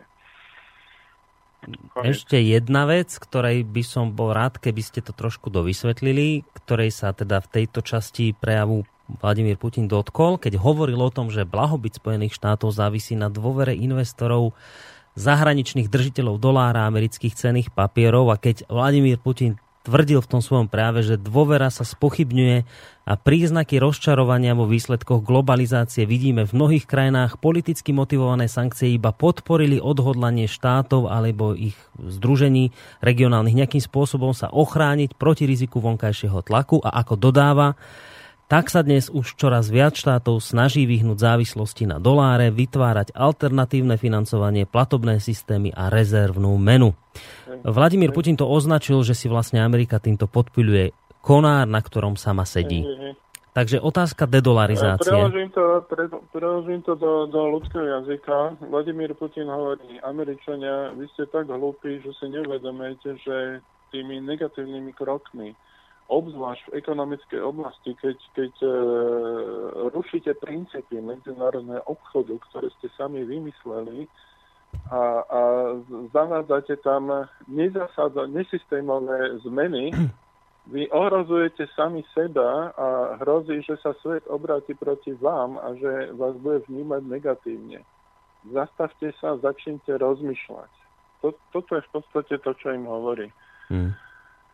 Dobre, ideme na ďalšiu časť e, prejavu, kedy sa už začína Vladimír Putin obracať aj smerom k Európe a hovorí, v súčasnej dobe zaznievajú tvrdenia, že sa Rusko údajne odvracia od Európy a pravdepodobne to zaznelo aj tu počas diskusí, že hľadá ďalších obchodných partnerov, predovšetkým v Ázii. Chcel by som zdôrazniť, že to rozhodne nie je pravda. Naša aktívna politika v oblasti Ázie a Tichomoria nezačala teraz v závislosti na sankciách. Začali sme ju budovať už pred niekoľkými rokmi. Vychádzali sme tak, ako mnohé krajiny vrátane tých západných, z toho, že východ zaberá čím ďalej tým významnejšie miesto vo svete, v ekonomike a v politike. A predtým skrátka nemožno zatvárať oči. Ešte raz by som chcel zdôrazniť, že tak postupujú všetci. A budeme tak postupovať aj my. Tým skôr, že značná časť nášho územia leží práve v Ázii. Prečo by sme také výhody nevyužili? To by bolo jednoducho krátkozraké. Nadvezovanie a rozvíjanie ekonomických vzťahov s azijskými štátmi, spoločné integračné projekty, to všetko je nesmierne dôležitý stimul pre náš vlastný vnútorný rozvoj. Súčasné demografické, ekonomické a kultúrne tendencie ukazujú, že závislosť na jednej superveľmoci sa pochopiteľne bude objektívne znižovať, o čom napokon hovoria a píšu aj sami európsky a americkí experti. Čiže v tejto časti hovorí Vladimír Putin o čom? Že že teda z Euró... Hovorí o tom, že, že Ázia, ktorú Rusko má pri boku, e, sa momentálne stáva ako centrom e, svetovej civilizácie a nachádza sa vo fáze e, nárastu. A bolo by extrémnou hlúposťou, keby Rusko adekvátne nereagovalo na túto obchodnú, kultúrnu a komunikačnú ponuku, ktorú má pri svojej hranici. E, čiže, čiže e, orientácia Ruska na túto, túto domenu svetového obchodu nie je e, odklonom od Európy, ale je, je využitím obchodnej príležitosti.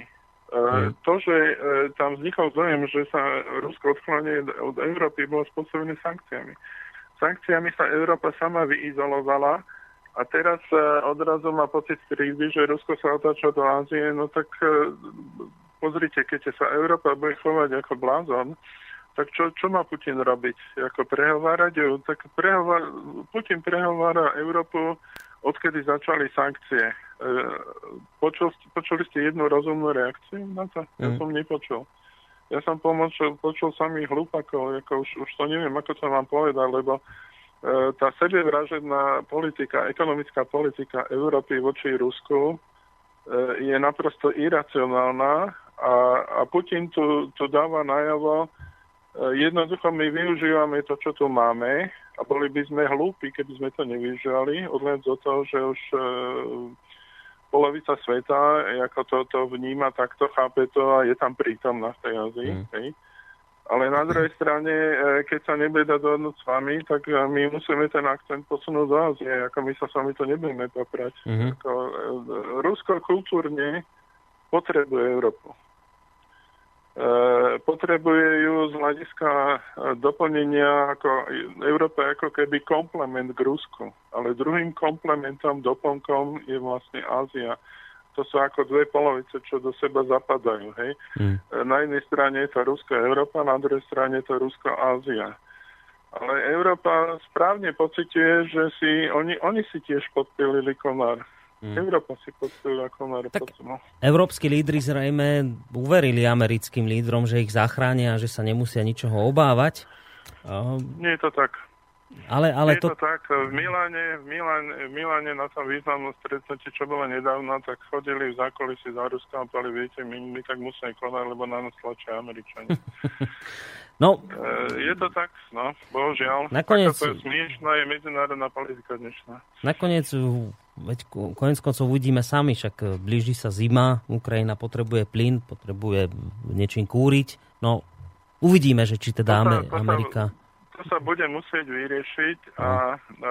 ja, môj osobný názor je, že pretože uh, Ukrajina a Rusko to je ten istý národ len v zmysle tej známej koncepcie Bismarcka vnútorne zvonku ako intrigou rozdelený, e, v končnom dôsledku Rusko vždy bude hľadať e, priateľské vzťahy z Ukrajinou. Hmm. Ideme ďalej v prejav Vladimíra Putina a mám taký pocit, že dostávame sa do oblasti, kde už ani tak prestáva pomenúvať tie problémy súčasnosti a skôr už tak začína načkrtávať nejaké vízie a možno riešenia do budúcna, ano. Keď pokračuje. Je možné, že vo svetovej politike nás čakajú podobné javy ako v globálnej ekonomike, teda silná a intenzívna konkurencia v najrôznejších konkrétnych sférach činností, a častá výmena lídrov v konkrétnych oblastiach. To všetko je možné. Jednostranný diktát a vnúcovanie svojich vlastných šablón a princípov však potom vedie k úplne opačným výsledkom. Namiesto upokojenia konfliktov dochádza k ich exkalácii, namiesto suverénnych a stabilných štátov sa rozširuje priestor, kde vládne chaos. Namiesto demokracie sa dostáva k slovu podpora veľmi pochybných záujmových skupín. Nemôže byť pochyb o tom, že v globálnej súťaži vzrastá rola humanitárnych faktorov, teda vzdelania, vedy, zdravotníctva a kultúry. Tieto aspekty okrem iných budú mať významný vplyv na medzinárodné vzťahy, okrem iného aj preto, že zdroje tzv. mekej sily budú v značnej miere závisieť práve na reálnych úspechoch pri vytváraní ľudského kapitálu. Určite viac ako na kultivovanosti propagandistických kampaní. Zároveň by som chcel zdôrazniť, dámy a páni, vážení kolegovia, že vytváranie tzv. unipolárneho sveta samo o sebe neupevňuje stabilitu, dokonca skôr naopak. Úloha dosiahnutia globálnej rovnováhy sa mení v dosť zložitý hlavolam v rovnici s mnohými neznámymi. Čo nás čaká, keď dáme prednosť tomu žiť bez pravidiel a hoci prísnych a nepríjemných skrátka úplne bez pravidiel? A práve taký scenár je úplne reálny. Vylúčiť ho nemožno, ak berieme do úvahy vyostrenie situácie vo svete. Ak sledujeme súčasné tendencie, môžeme už v mnohom okamihu, už v tomto okamihu vysloviť celý rad prognóz, ktoré žiaľ nie sú vôbec optimistické. Ak nevytvoríme jasný a transparentný systém záväzkov a dohôd, nevytvoríme mechanizmy riešenia krízových situácií, príznaky svetovej anarchie budú nevyhnutne narastať. Tak Zase skúste nám toto, pán Čalovka, preložiť, tak, ak sa dá. V slovenskom preklade bola jedna zásadná chyba, uh-huh. keď e, v tom prvom odstavci sa hovorili unipolárneho sveta, uh-huh. formovanie tzv. unipolárneho sveta, tam je policentrického sveta, to znamená multipolárneho sveta. Uh-huh. Čiže Putin hovorí, že keď nám tu kryštalizuje svet, kde nebude jedno centrum, ale bude ich niekoľko, tak to samo o sebe, ak chceme tak, v takomto svete policentrickom alebo multi, multicentrickom svete dosiahnuť rovnováhu, to tiež bude náročná úloha. A, a je to tiež e, rovnica s mnohými neznámymi. E, to znamená, že je to, je to ako keby ďalšia výzva. My opúšťame svet, kde boli, bolo jedno centrum, Uh-huh. A prechádzame do sveta, kde bude veľa centier, ale e, to, čo tradične nám tu ostáva momentálne, tá situácia vo svete je, že sa žije bez pravidel, e, ale čo keby sme nejaké pravidla mali, aj keď budú aké také a budú nepríjemné, nie je lepšie žiť s pravidlami? Hej, mm. Čiže on tu náraža na to, že sa formuje nový svet a že e, momentálne žijeme v anarchii a musíme tú anarchiu opustiť a začať e, sa pokúšať e, vytvoriť rámec, e, kde by sa dalo žiť. Mm-hmm. Čiže on, on e, položil otázku vízie a hovorí, že v tomto svete my musíme mať víziu. Čiže, počkajte, a teraz čiže... v podstate e, no. zmysel tej, tejto časti je, že on hovorí, ja vám teraz idem predstaviť ruskú víziu sveta. Toto doteraz, čo bolo, to je americká vízia a ja vám chcem dať novú, optimistickú, pozitívnu víziu sveta. Dobre, teraz, že aby som to aj ja pochopil, že teraz sa to tak všeobecne tvrdí, že teraz tu máme liberálnu demokraciu. Ten, ten americký obraz sveta, je liberálna demokracia a, a teraz, že rúský obraz sveta je aký? Že, že neliberálna demokracia? Že, že tvrdé pravidlá, striktné pravidlá, väčšie zasahovanie štátu e, do oblasti, ja neviem, spoločenstva, vôbec jednotlivcov. Čo je no, vlastne on, teraz tou ruskou víziou, on, alternatívou k tomu americkému? On, on to hovorí v ďalšej časti. On toto je viac menej veta úvod. Aha, dobre, tak keď to hovorí v ďalšej časti, tak si ju ideme prečítať. Keď, uh-huh. keď hovorí Vladimír Putin toto. Už v súčasnej dobe prúdko vzrástla pravdepodobnosť celej rady ostrých vojnových konfliktov za priamej alebo nepriamej účasti veľmocí.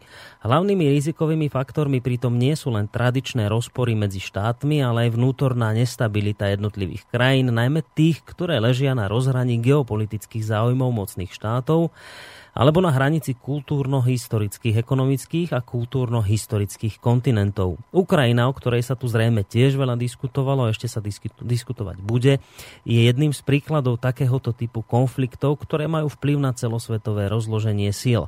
A ja sa domnievam, že zďaleka nie je posledný. Z toho vyplýva reálna e, blízka perspektíva rozpadu súčasného systému dohôd o obmedzení a kontrole zbrojenia, Prvý krok v tomto bez pochyby nebezpečnom procese podnikli Spojené štáty, keď v roku 2002 jednostranne odstúpili od dohody ABM a následne pristúpili k vytváraniu vlastného globálneho systému protiraketovej obrany, ktorú dnes naďalej aktívne rozvíjajú. Vážení kolegovia, drahí priatelia, rád by som vás znovu upozornil, že to nebolo Rusko, ktoré tento proces spustilo. Znovu sa vraciame do čias, keď jednotlivé krajiny neodrádza od vojnového stretu vyváženosť záujmov a vzájomných záruk, ale iba strach z toho, že sa zničia navzájom.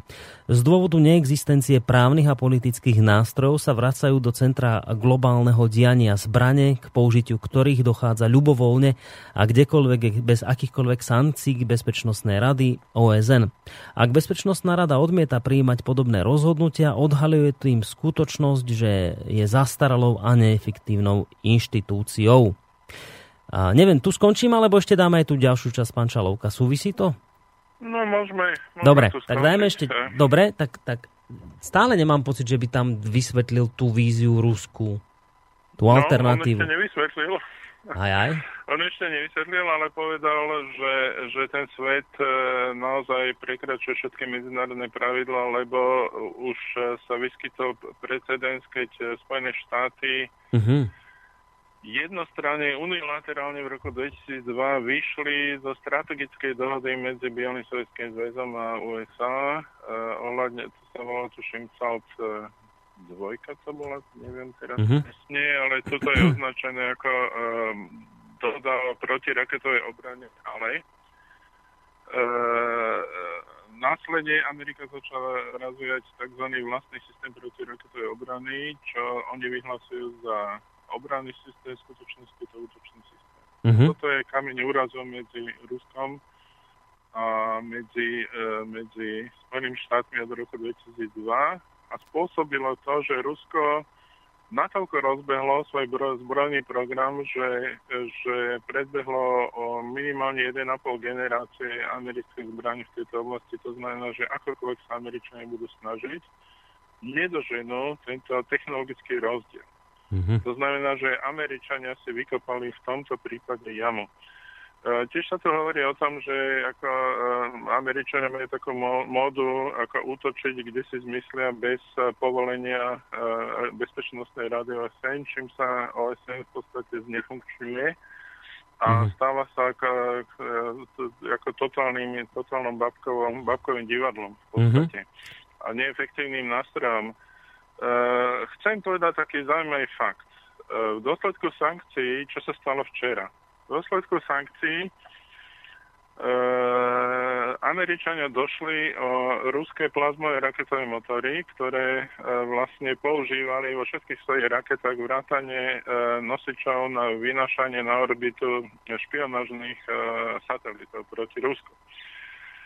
Čiže Rusi e, dodávali Amerike tieto motory, aj, e, motory raketové aj s vedomím toho, že teda Američania ich používajú proti ním. E, tam ináč v kozme už tak trošku existuje nielen nielen nejaké súperenie, ale už to tam miestami aj iskry, už sa do toho aj Čína zapojila, sem tam nejaký satelit spadne sem tam eh, eh, nejaká raketa nevyletí a včera Američania, keďže ako nemajú teda ruské motory, tak sa spojili s Ukrajinou a použili starý sovietský model motora plazmového, ktorý spomalý vyvíjať na Ukrajine a raketa im spadla.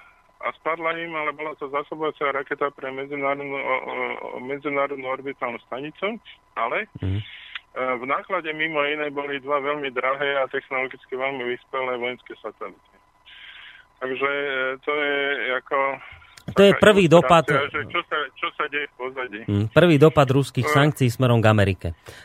Poďme ale ďalej, pán Čalovka. Viem, že by ste ešte k tomuto chceli dodať, ale poďme, nie, nie, nie, poďme ďalej, že, že ten, ten, kde sme končili ten prejav Putina, teda on hovorí o tom, že dnes tu vďaka tomu americkému náhľadu na svet máme taký systém, že Amerika si a taký svet, kde si Amerika vyhradila právo zasahovať voči komu kdekoľvek, keď to považuje za potrebné a na toto naráža Putin ďalej vo svojom komentáre, keď hovorí Keďže to tu dnes máme takto, tak mnohé štáty nevidia iný spôsob záruky zabezpečenia vlastnej suverenity než ten, že si zaobstarajú vlastnú bombu.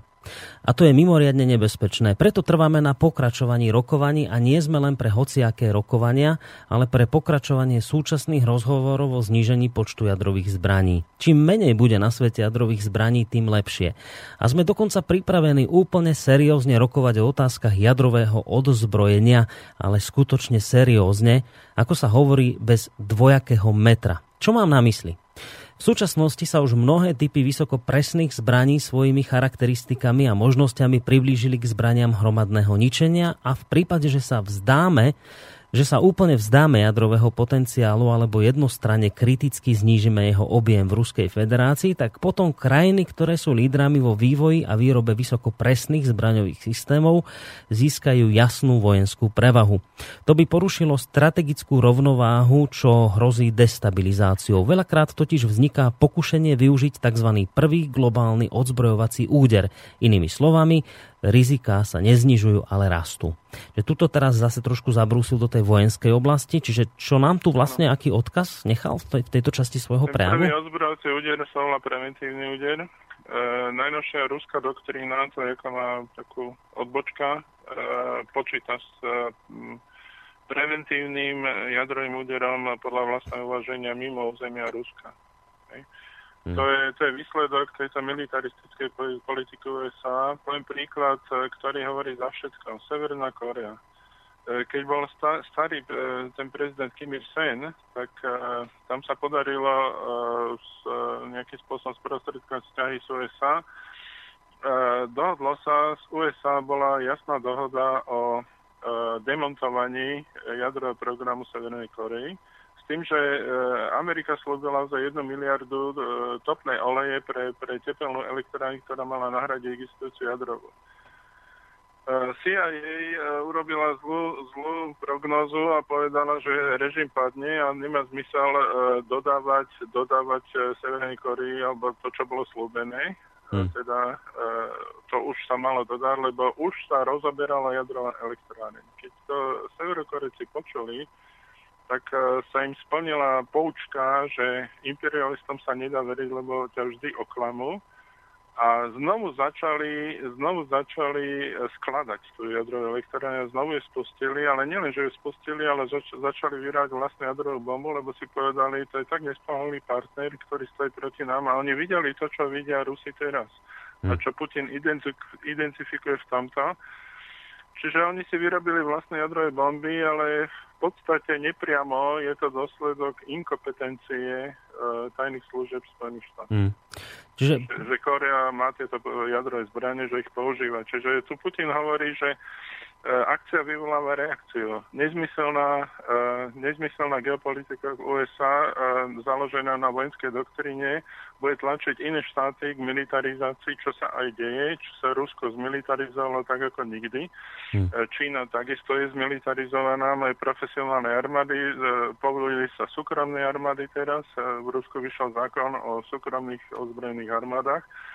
To je pre tzv. hybridnú vojnu, čiže všetky veľmoci sa v podstate adaptujú. Myslím si, že v Číne tento zákon neprejde o, o súkromných armádach, ale e, sa, veľké štáty sa militarizujú na, na e, doktrínu modernej vojny a je to dôsledok nezmyselnej americkej nesprávnej geopolitiky založený Kri- na militantnom prístupe.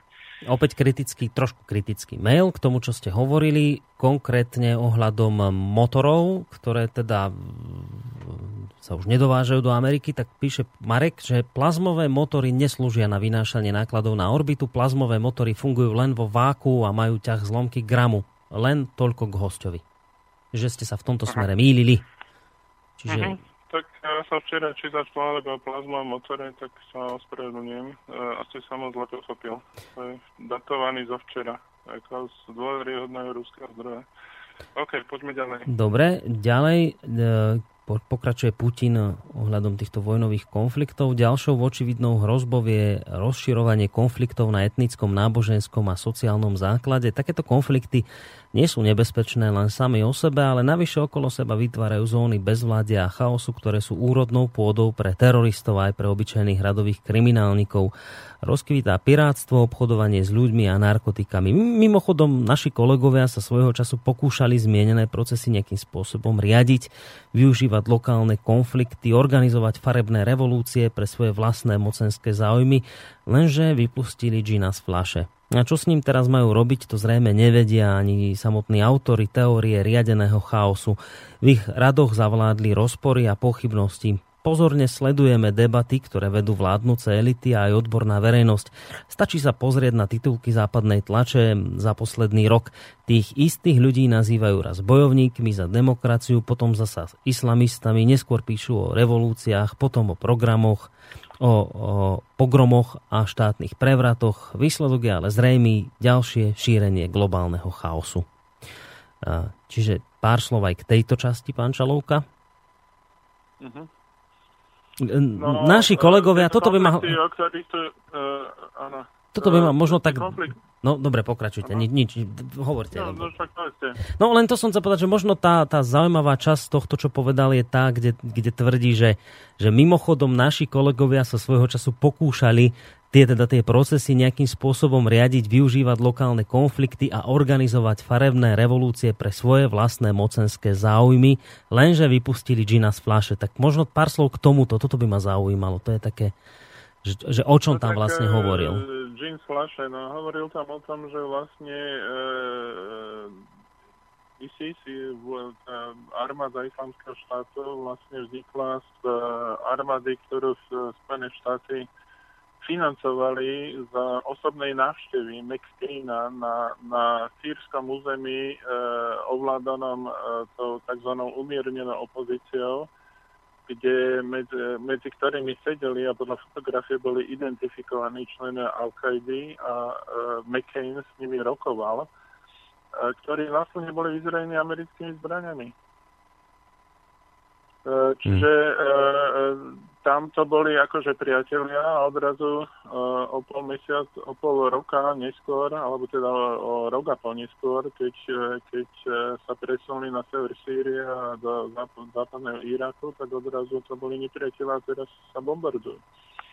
Uh, toto, hmm. sa, toto je ten James Flashe, hmm. že Gin, uh, my ho možno chceme na jednej strane, Amerika by ho chcela, ako by ho mohla používať na príkazy, ale keď vyleze z flaše a nejde naspäť, tak to už je nebezpečné. Hej? Čiže mm.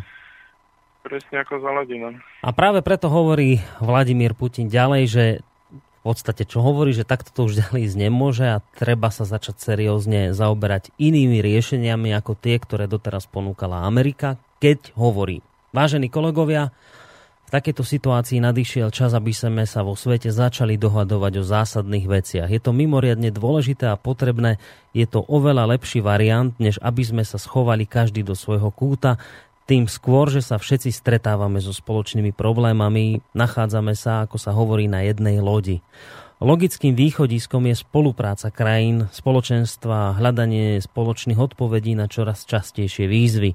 Musíme spoločne čeliť rizikám. Je však pravda, že niektorí naši partneri mm, si na to z nejakého dôvodu spomenú len vo chvíli, keď to zodpovedá ich záujmom.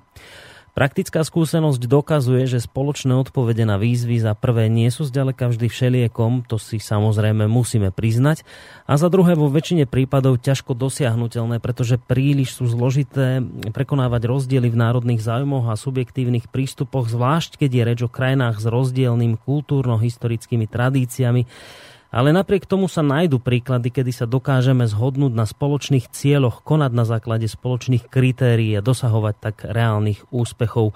Rád by som pripomenul vyriešenie problému sírskych chemických zbraní a zmysluplný dialog o iránskom jadrovom programe a tiež naša práca so Severnou Kóreou priniesla niektoré pozitívne výsledky.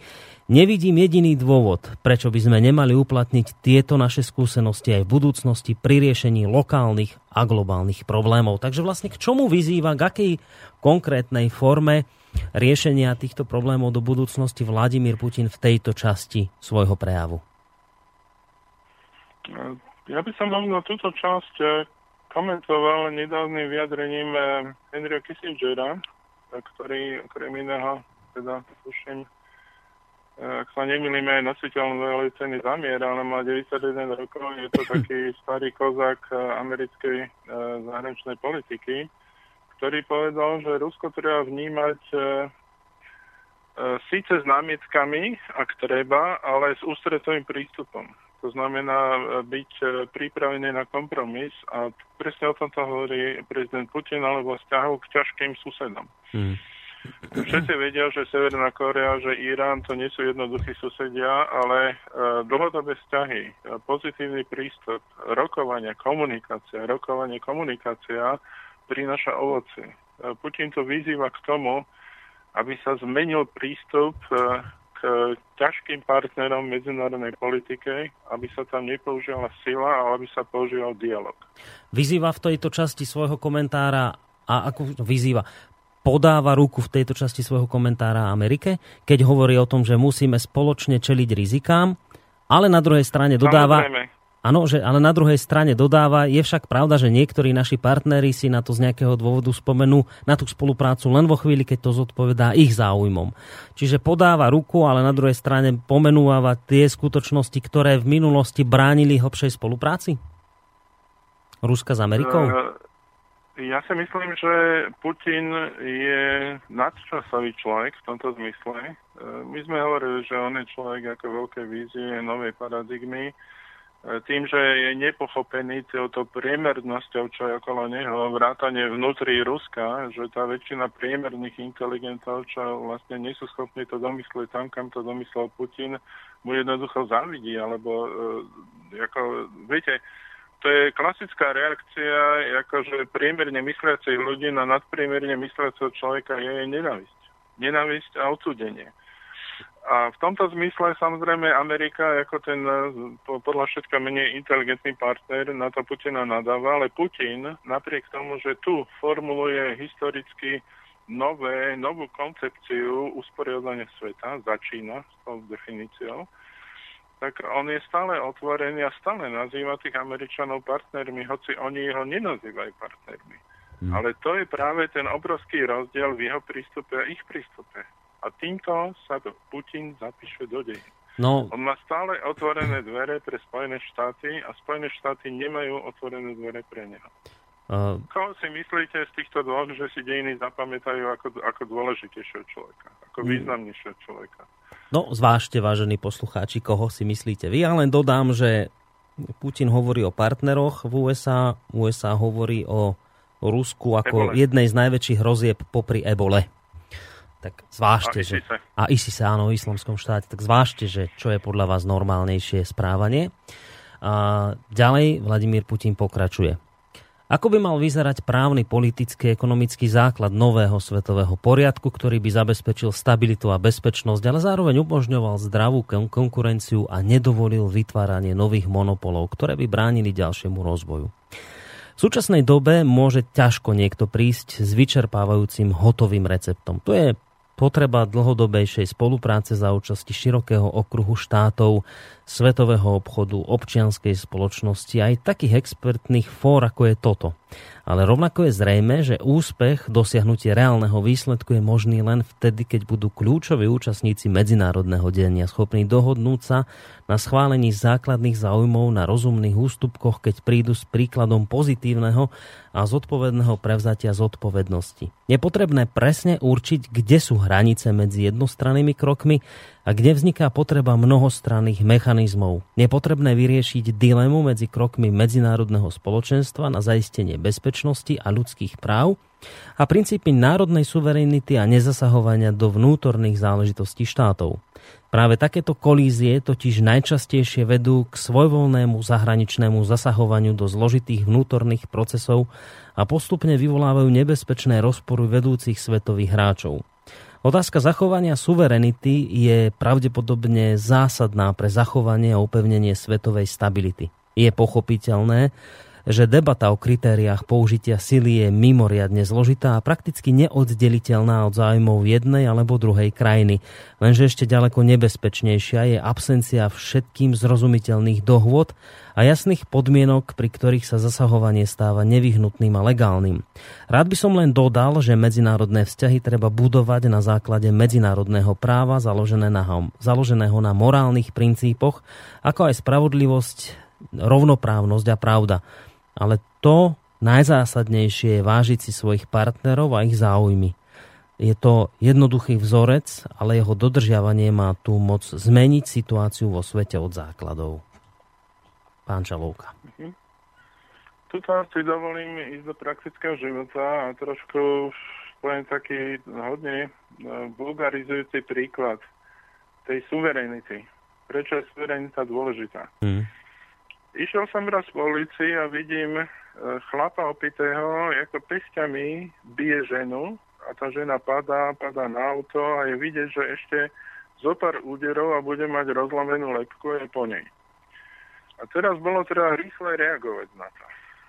A ja som v živote sa nebil. Ja som bol taký, taký nejaký typ, že aj v škole sa, zväčša sa ľudia pro, proti nej spikli a sem tam ma vybili, no tak ako, až potom som začal, začal chodiť na karate a trošku som sa hral, že ja teda sa viem byť, ale nikdy som to nepoužil. No a uh, v tejto situácii ja sa rozmýšľal chvíľku a potom som priskočil a proste som tomu uh, chlapovi zavesil, tak pesťou, aby som ho teda umiernil. A on to pesťou akože spadol teraz e, postavil sa na Češ e, tá žena, ktorá e, ešte, ešte dva a bolo by po nej, priskočila ku mne a začala mi nadávať hmm. a ako byť. Čiže tým chcem povedať, že ja som nevidel celkom do toho problému, ja som sa snažil zachrániť život, lebo naozaj on bil z celej sily, jak bol opitý pestiami. Ešte, ešte bolo zaujímavý efekt, že ako som ja jemu dal pesťou po hlave, tak uh, on sa spamätal z tej opice a teraz nechápal, prečo dostal a hovorí mi, že on predsa by tú ženu v živote by jej neukrivdil, ako neskryl by jej vlások na hlave. Ale, ale toto, viete, uh, my nevidíme do problémov inej rodiny. My, my nevidíme do problémov iného štátu, a prísť s armádou a riešiť problém iného štátu je nekorektné. A ne, nemalo by to vôbec patriť do tradície vzťahov vo svete. Hmm. A toto hovorí Putin. My potrebujeme iný uhol pohľadu. My potrebujeme nejaký bod, kde sa budeme bezpodmienečne rešpektovať a tento bod stanovuje tak a tak. Hmm. A, a to pritom sa bavíme o Spojených štátoch, ktoré v krajinách, kde boli najväčšie genocídy, hej, Afrika, kde zahynulo 800 tisíc ľudí, ja neviem, za týždeň a, a Kambodža a mnohé ďalšie, tam sa nikdy nezasahovalo. Tam sa nechalo vyvraždiť tých ľudí, hmm. aj, keď sa to, aj keď sa tí ľudia vraždili nožmi a Amerika sabotovala zásah OSN e, s tým, že podľa definície e, podľa definície nie holokaustu, ale, ale e, genocídy vlastne to nespada pod genocídu. 800 ľudí nespada pod genocídu. Áno, ja si to predstavujem tak, teraz poviem svoj názor, že to, čo ste teraz povedali, že Amerika iste veľmi rada pripomenie Slovákom, ktorí by boli v prípade ukrajinského konfliktu nerozhodní, tak veľmi rada pripomenie Slovákom 68. rok vpád sovietských vojsk a Varšavskej zmluvy na naše územie, ale a, a veľmi rada sa odvoláva na tieto historické udalosti, ale keby sme sa už bavili ešte hlbšie v histórii a by sme to oplatili jej vyvražďovaním indiánov, tak tam by už prišiel výsmech, že teda ideme veľmi hlboko do 19. storočia, to je už právek a, a tak ďalej. Čiže... Ale ja si dovolím ešte do tohto, čo hovoríte, vstúpiť a povedať, že to, že v 68. sem došli vojska Varšavskej zmluvy je vina Američanov. Pretože Američania v 43. Uh, eh, v Jalte zradili celú východnú Európu a dali ju Stalinovi. Čiže na vine 100% v plnom zmysle sú Američania. No. Že, že k nám došli Rusi v 68. Tvrdé to vyjadrenie. Pán Čalovka, vy... Nevine. Toto, toto je tvrdé vyjadrenie. Vy už si v mainstreame nevrznete. Je vám to jasné? V tejto chvíli. už, ste, už, ste, už ste sa doteatrojkovali podľa mňa v tejto chvíli. No ale dobre, však už čo s vami? No už tak... Nič... Ale ja, ja už som, ja som ešte pomočník, tak ešte možno ako si sem tam škrtím ako Dobre. No počujete, teraz máme takúto vážnu dilemu. Máme tu ešte dosť značnú časť uh, tohto prejavu pána Putina. Tak neviem, ja, ja, by som, ja by som to mohol spraviť tak, že vlastne ju teraz už dočítam, to ja stihnem. A vy by ste sa tak všeobecne ešte... Dobre, ja to dočítam. Nech máme dobre, tento text dobre. kompletne uzavretý. Takže hovorí ďalej Vladimír Putin. V dnešnej dobe sme opäť svetkami pokusov rozdrobiť svet, stavať múry, ktoré rozdeľuje a umelo vytvárať koalície na princepe nie v mene niečoho, ale proti komukoľvek si zamyslíme znovu vytvárať obraz nepriateľa rovnako ako tomu bolo za studenej vojny a nárokovať si právo na ovládnutie celého sveta alebo ak chcete na diktát. Som presvedčený, že ak budeme mať dosť vôle, sme schopní obnoviť efektivitu systému medzinárodných a regionálnych inštitúcií. V tomto prípade ani nie je nutné vytvárať niečo úplne nové od nuly. Nejde o žiadnu stavbu na zelenej lúke. Tým skôr, že inštitúcie, ktoré boli vytvorené po druhej svetovej vojne, sú dostatočne univerzálne a ich úloha môže byť naplnená časovým obsahom adekvátnym aktuálnej situácii. To isté sa týka aj zdokonalenia činnosti Organizácie spojených národov, ktoré ústredná úloha je nezameniteľná a OBSE, ktorá za 40 rokov získala povesť efektívneho mechanizmu pre zaistenie bezpečnosti a spolupráce v euroatlantickom priestore.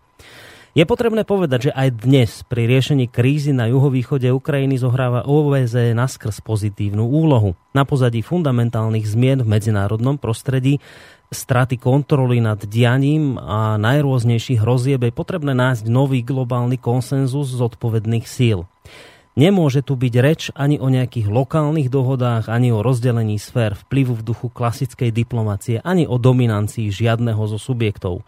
Myslím, že bude treba vytvoriť úplne novú podobu vzájomnej závislosti. Netreba sa jej obávať. Naopak, bude to funkčný nástroj nájdenie spoločných pozícií je tým aktuálnejšia, ak berieme do úvahy posilnenie a rast jednotlivých oblastí planéty, že bude schopný vytvárať objektívny dopyt po inštitucionálnom zafixovaní tých pozícií a po vytváraní efektívnych regionálnych organizácií a vypracovaní pravidel ich súčinnosti. Kooperácia týchto centier by významne stabilizovala svetovú bezpečnosť, politiku a ekonomiku.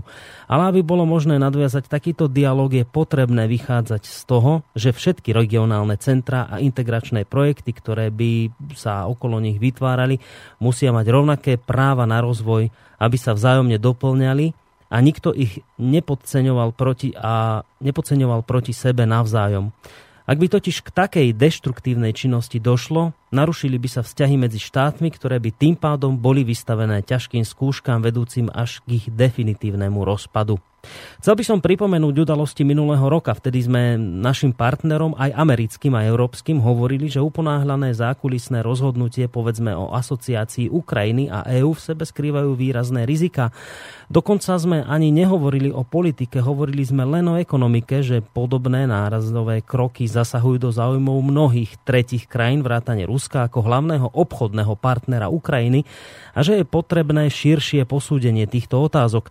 Mimochodom, chcel by som som v tejto súvislosti pripomenúť, že rokovania o vstupe Ruska napríklad do VTO trvali 19 rokov. Bola to mimoriadne náročná práca, ale bol dosiahnutý e, určitý konsenzus. Prečo o tom hovorím? Pretože pri realizácii projektu asociácie s Ukrajinou k nám akoby zadnými vrátkami prichádzajú naši partnery so svojím tovarom a službami bez toho, aby sa o tom s nami dopredu dohodli. Nás sa na to nikto nepýtal. My sme o všetkých témach súvisiacich s asociáciou Ukrajiny z EÚ diskutovali dôrazne, ale, a to by som chcel zdôrazniť, úplne civilizovane. Nastolovali sme jasné argumenty a otázky, poukazovali sme na možné problémy, ale nikto nás nechcel počúvať ani s nami rokovať. Jednoducho nám povedali, do toho sa nepleťte.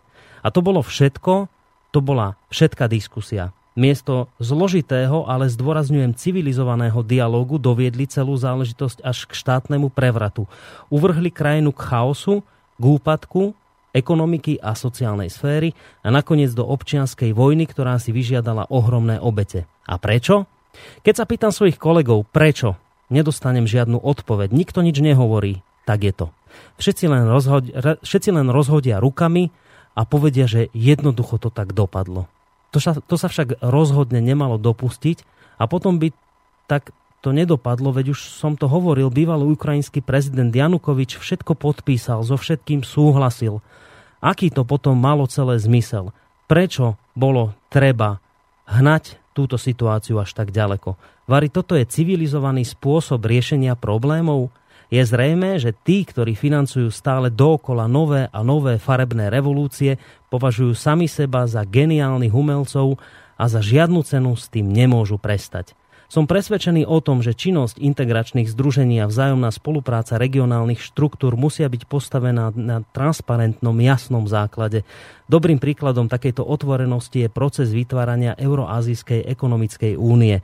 Štáty, ktoré sú členmi tohto projektu v predstihu informovali svojich partnerov o plánoch a parametroch únie, o princípoch jej činnosti, ktoré sú plne v súlade s normami Svetovej obchodnej organizácie.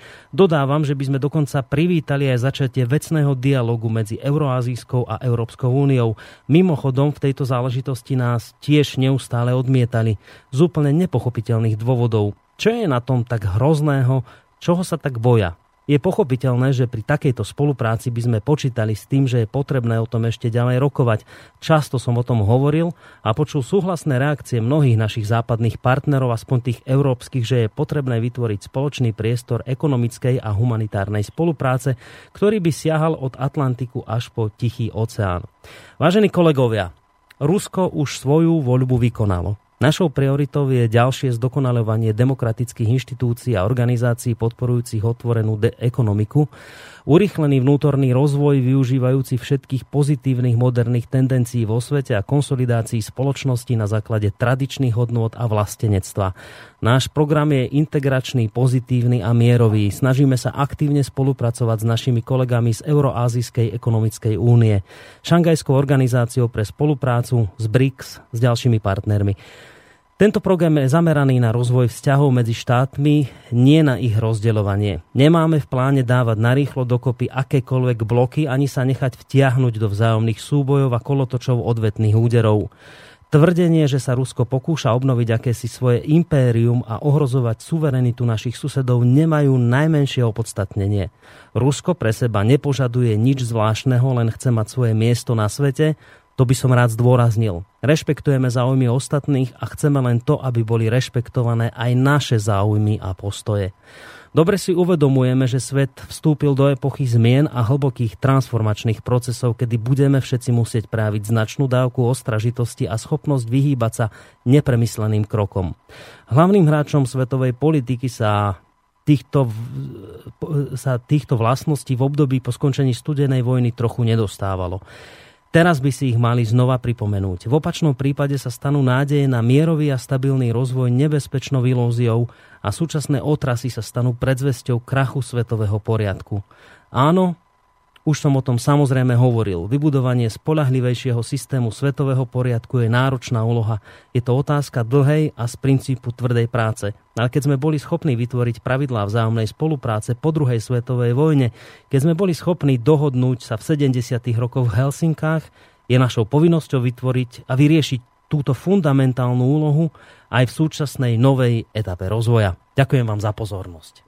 Týmto, týmito slovami ukončil svoj prejav Vladimír Putin a skúste k tomu naozaj na záver pár vetami povedať niečo ešte vy, pán Čalovka. Potom už budeme musieť končiť, lebo už aj tak preťahujeme. Prvá, jedna veta je, že e, týmto, týmto záverom prezident Putin vošiel do dejín ako prvý človek, ktorý ako architekt novej do, doby ponúkol alternatívnu koncepciu voči tomu, čo robia USA. A po druhé, veľmi kategoricky jasne e, Putin naznačil USA bez e, servitok. To sa tam dá prečítať, že keď budú trvať USA na to sa nezmyselnej koncepcii, že všetci sa im musia podriadiť, tak to dovede svet do jadrovej vojny a to nikto nechce. Čiže hm. v podstate E, cesta iba jedna a to je multipolárny svet. Je nejaká šanca, že, sa, že si povedzme po tomto veľmi otvorenom prejave, ja neviem, Amerika vstúpi nejak do svedomia, alebo toto ani nejak veľmi neočakávate? Amerika, Amerika zúri a tvári sa, že, tomu nero, že to nerozumie teda tomuto. Uh, v Amerike je veľa múdrych ľudí. Uh, otázka je, kto zvíťazí, ale uh, viete, Putin povie takéto drsné veci, ale na druhej strane on je vždy ochotný spolupracovať. To je, to je veľmi zvláštna jeho povaha, že keď Američania by prejavili ako nejakú pozitivitu, okamžite tam Putin pôjde a okamžite bude urobiť všetko preto, aby sa to zahladilo. A teraz, teraz to závisí od faktorov, ktoré viac menej nie sú na ňom. E, povedal, toto je naša architektonická koncepcia nového sveta na základe týchto pozitívnych hodnot a vaše hodnoty sú negatívne. E, hrozí vám, že celý svet sa postaví proti vám, ale my to nechceme, chceme vám pomôcť, poďte spolupracovať. Hm. No, necháme sa prekvapiť. Ja predpokladám, že blízka či trošku vzdialenejšia budúcnosť nám odhalí teda, ako to nakoniec dopadne. Poďme sa rozlučiť, rozlačíme sa opäť pesničkou, ktorú ste vybrali vy. To bude taká príznačná, kde sa spieva o sile lásky, ale v takom trošku inom prevedení. Tak čo to bude, pán Čelovka, na záver? E, túto pesničku spieva bývalá väzenská dozorkynia, ktorá má 5 detí a po porodení 5 detí sa rozložuje spievať a spieva fenomenálne. A je to neuveriteľné víťazstvo človeka nad sebou. Mm. A tým ma tá pesnička fascinuje. A zároveň je, to bude páčiť aj poslucháča. zároveň je to aj taká ukážka, že vždy je čas, čas na zmenu pozitívnu. Hej. Tak, tak, ďa, tak. ďakujem veľmi pekne pánovi Čalovkovi Hej, za dnešnú reláciu. Majte sa pekne do počutia. Dovidenia. To bol teda ešte raz Peter Čalovka, analytik a jeho hudobný výber na záver. Myslím, že veľmi podarený, tak majte sa pekne, ešte pekný zvyšok večera vám praje Boris Kornelík.